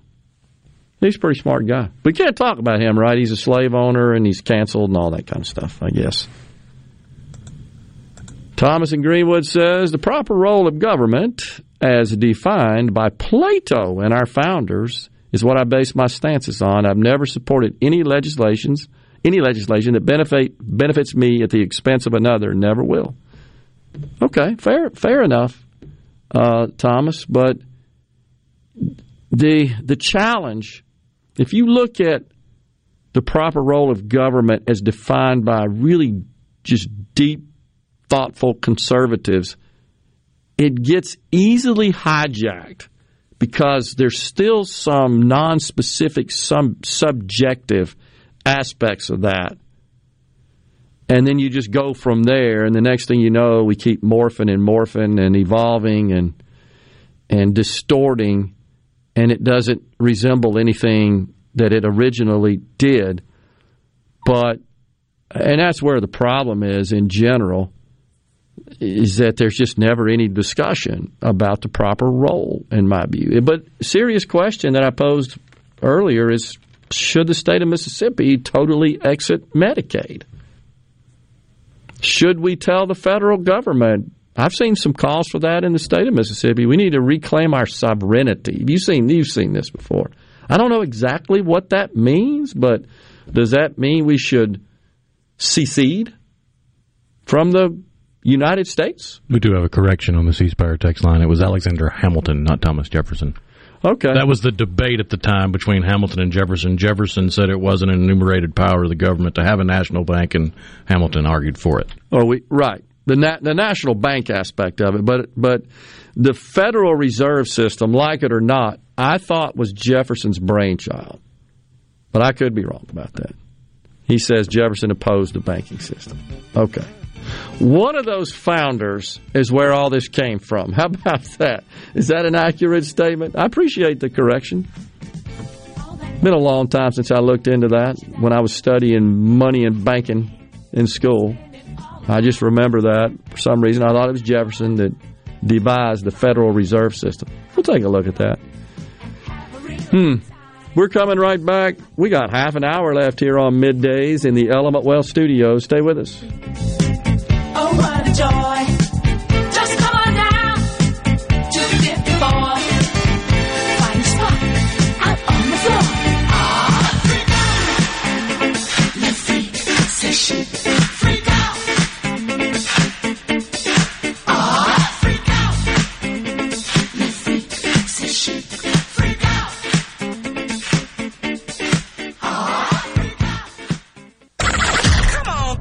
Middays with Gerard Gibert All right, we are back. on Super Talk, Mississippi. People try to put us to down. Talking about my generation. Just because we get around. Talking about my generation. Things they do look awful. Talking about my generation. Welcome back, midday Super Talk Mississippi, the Element Wealth Studios. Go to myelementwealth.com or call 601 957 6006 to let Element Wealth help you find your balance between income and guarantees. I'll be attending a little economic update sponsored by Element Wealth this evening. Tomorrow, I'll be down in Lincoln County, Brookhaven, Mississippi. Looking forward to addressing uh, the Servitium Club down there. Lucian Smith filling in back in the studios Thursday and Friday. You just told me that it's somebody's birthday from Mississippi, a famous oh, person. Oh yeah, the one and only James Earl Jones. Yeah, from from Arkabutla, Mississippi. Well, it's his birthday today. He was born in 1931. He's 92 years old. Gosh, what a voice! Oh yeah. Hmm. Happy birthday, dear Vals David. Can't stop laughing at that. I actually, talking about James Earl Jones, I learned something about him. Gosh, it's been a couple weeks ago now, but it was recently that it makes sense. I just didn't put two and two together. He had a cameo on a TV show called The Big Bang Theory, which is a Yeah, sitcom about a bunch of nerds, college professor, physicists, that kind of stuff. and he had a cameo where he played himself, James Earl Jones. And there was another cameo in the same episode by Carrie Fisher. And you you know Star Wars. Yeah, James yeah. Earl Jones was the voice of Darth Vader. Carrie Fisher played Princess Leia. Spoiler alert: his daughter. But they had never met and never been in the same scene together before that episode of Big Bang Theory. Because think about it, he was doing the voice of Darth Yes. Vader. He wasn't in the suit for filming. Right. So they'd been a part of this huge Star Wars universe. They'd never been together. How about So that? it took Big Bang Theory to bring James Earl Jones and Carrie Fisher together. So cool. Well, his voice, unmistakable, obviously. Yeah, really something. Appreciate that. By the way, I was wrong, and our listener, we got some smart folks out there about Jefferson versus Hamilton. Jefferson, in fact, opposed central banking. It was Hamilton, so I apologize for Jefferson wanted the states to have their own banks. that's exactly right. He said they should charter their own banks. We should not have national banks. He said it, quote, unfairly favored wealthy businessmen in urban areas over farmers. He was uh, more into the agricultural business. He was an, an agrarian. I mean, he and that's where he thought the country was headed. He kind of missed that a little bit, as visionary as he was. I mean, but Well, I mean, we were agrarian for what century and a half, almost two.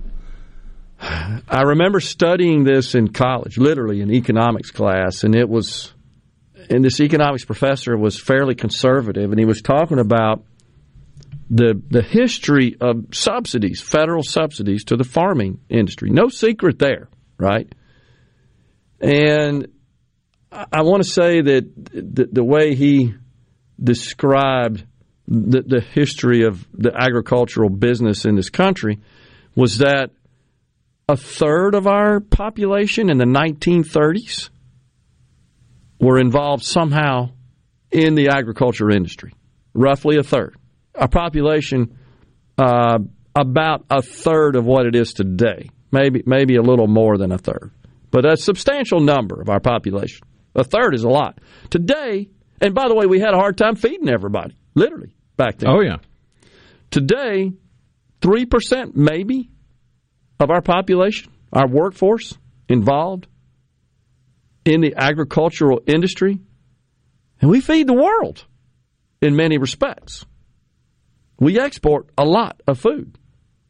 The And grain yields are up, what, four, five hundred percent in the last five to six decades. a function of technological advances, just like Mike was describing here. I mean, those these advances in just equipment from John Deere clearly increases yield, decreases cost. That's the idea. These machines can run without a human on them 24 hours a day. I mean, you can just think about how that changes the dynamics with respect to cost and production. So that's good stuff. I um, but I wanted to apologize. I I misspoke. I said it was Jefferson. It was Hamilton. I knew it was one of those founders, and it is true they did have a debate about that, and they saw things a little differently. And that's how we ended up with what we got today. Kind of a combination, it seems like, of the two founders' vision. Joe in Meridian says, I think you said patient default on medical bills is part of the hospital's woes. Low income families that have insurance can't afford even the deductible or copay. My group, Blue Cross Insurance, low premium silver plan, has a $4,800 deductible and an $8,700 out of pocket max. That would be annually, by the way. The company switched to this after Obamacare. If this is an example, the majority of families can't afford to use it. So, Joe, just to clarify, it was Obamacare that placed limits on out of pocket cost for over an annual on an annual basis and over the lifetime. It uh, it placed limits on that, and it also placed it eliminated the caps of coverage, meaning you used to be able to buy policies that said, okay, here's how much we'll cover in a year. Once you get over that, you're on your own. It eliminated that feature of insurance, but it also put a cap on annual out of pocket costs. That didn't exist before Obamacare.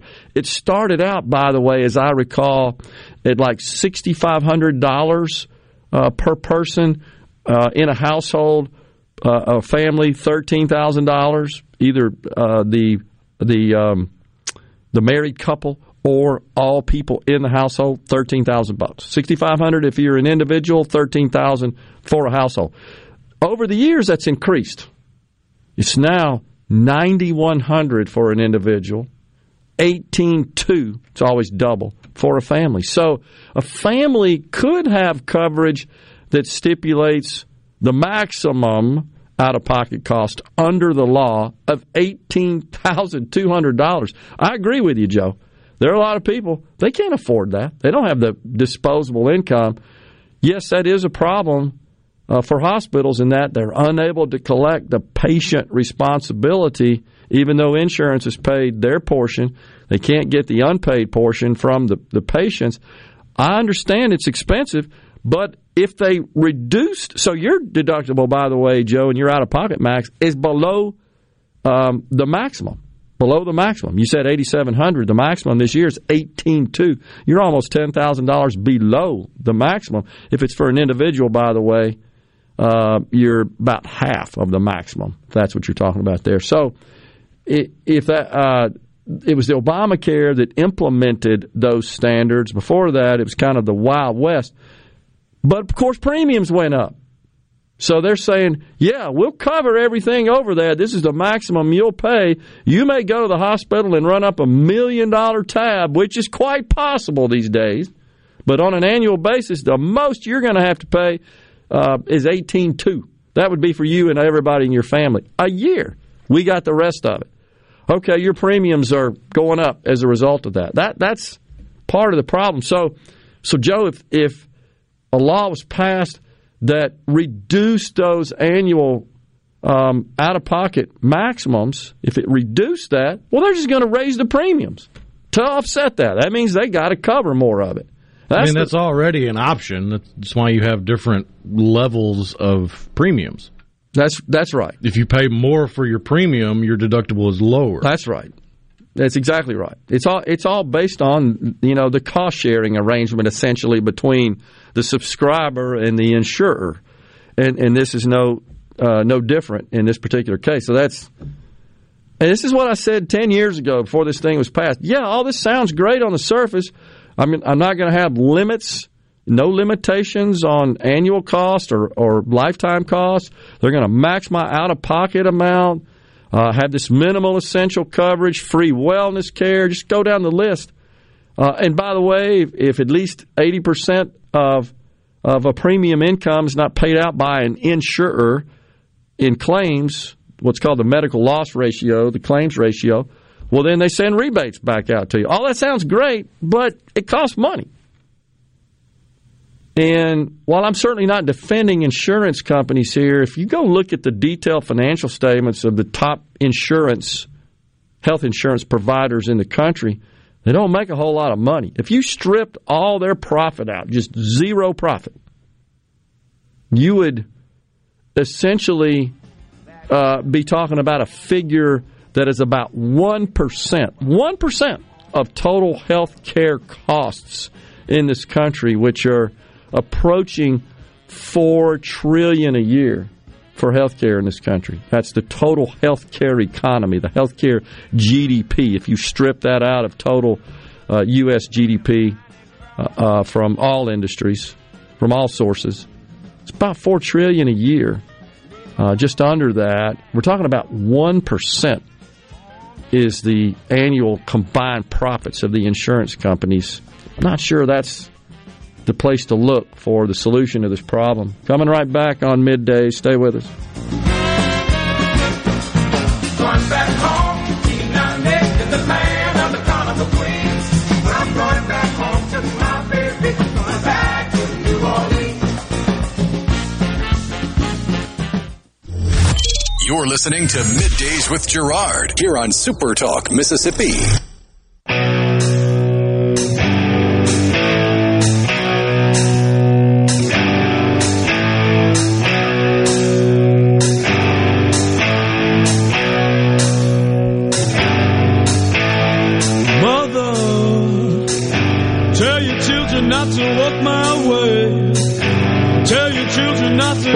Back, everyone. Midday Super Talk Mississippi. Herschel on the C Spire text line sent us an Instagram post from Charlie Kirk. I haven't seen this. Have you, Rhino? You see that about Representative Sheila Jackson Lee, the Democrat from Texas, has introduced a legislation called the Leading Against White Supremacy Act of 2023, which would make it a federal hate crime for whites to question open border immigration, advocate for preserving America's culture and traditional demographic makeup, or even criticize minorities.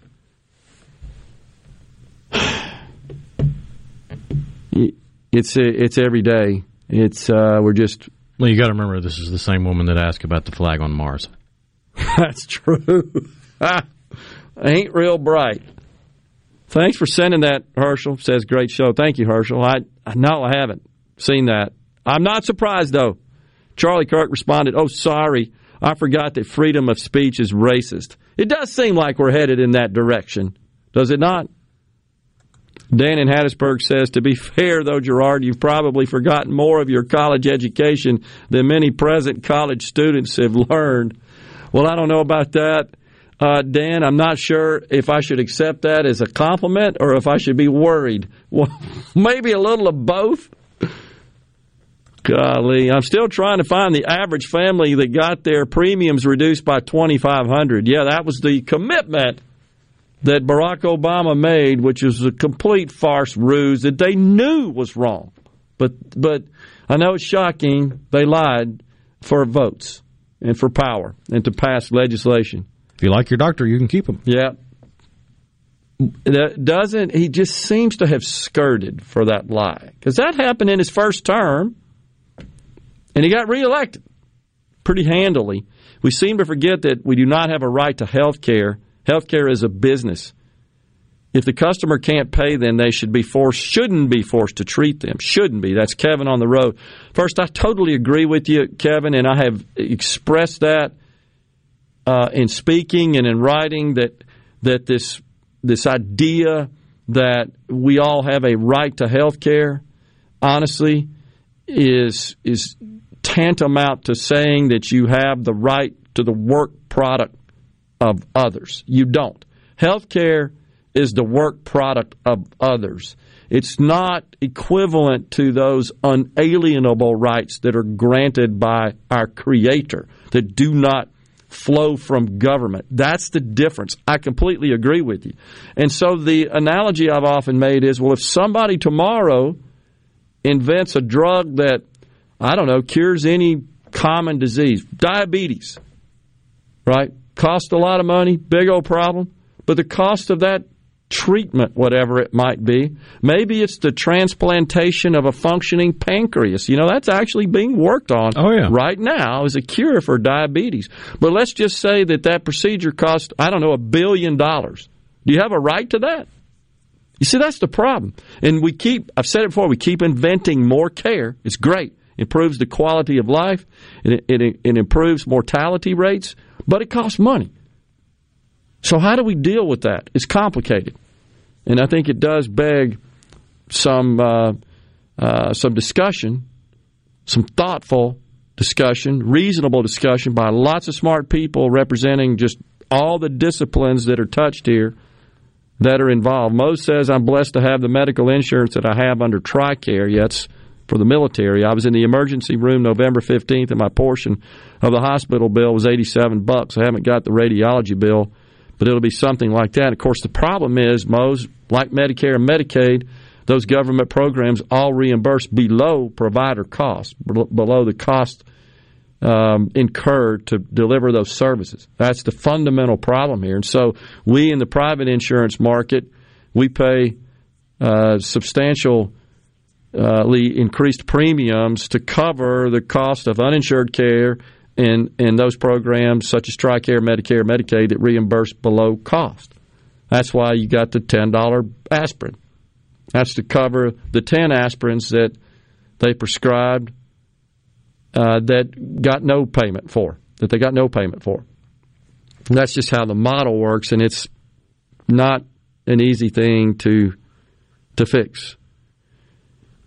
So uh, on the C Spire text line, our person that corrected me about the Hamilton versus Jefferson, and I do appreciate that, said he got he heard the explanation, and Hamilton is one of my heroes. So it's a lot of people that come down on. It's an interesting debate, isn't it? You're a, a Jefferson person or a Hamilton person because they had lively debates, often did not agree with a lot of things. You revealed your age of being a, a, college student when you said the professor was conservative. Not today. Tim and McGee said the same thing.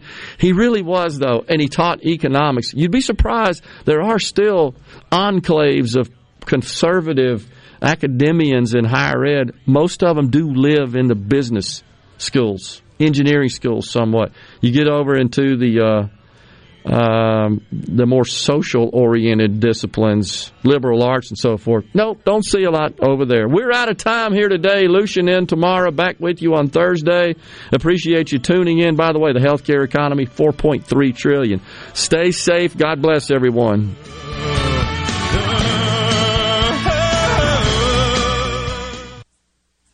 A SuperTalk Mississippi media production.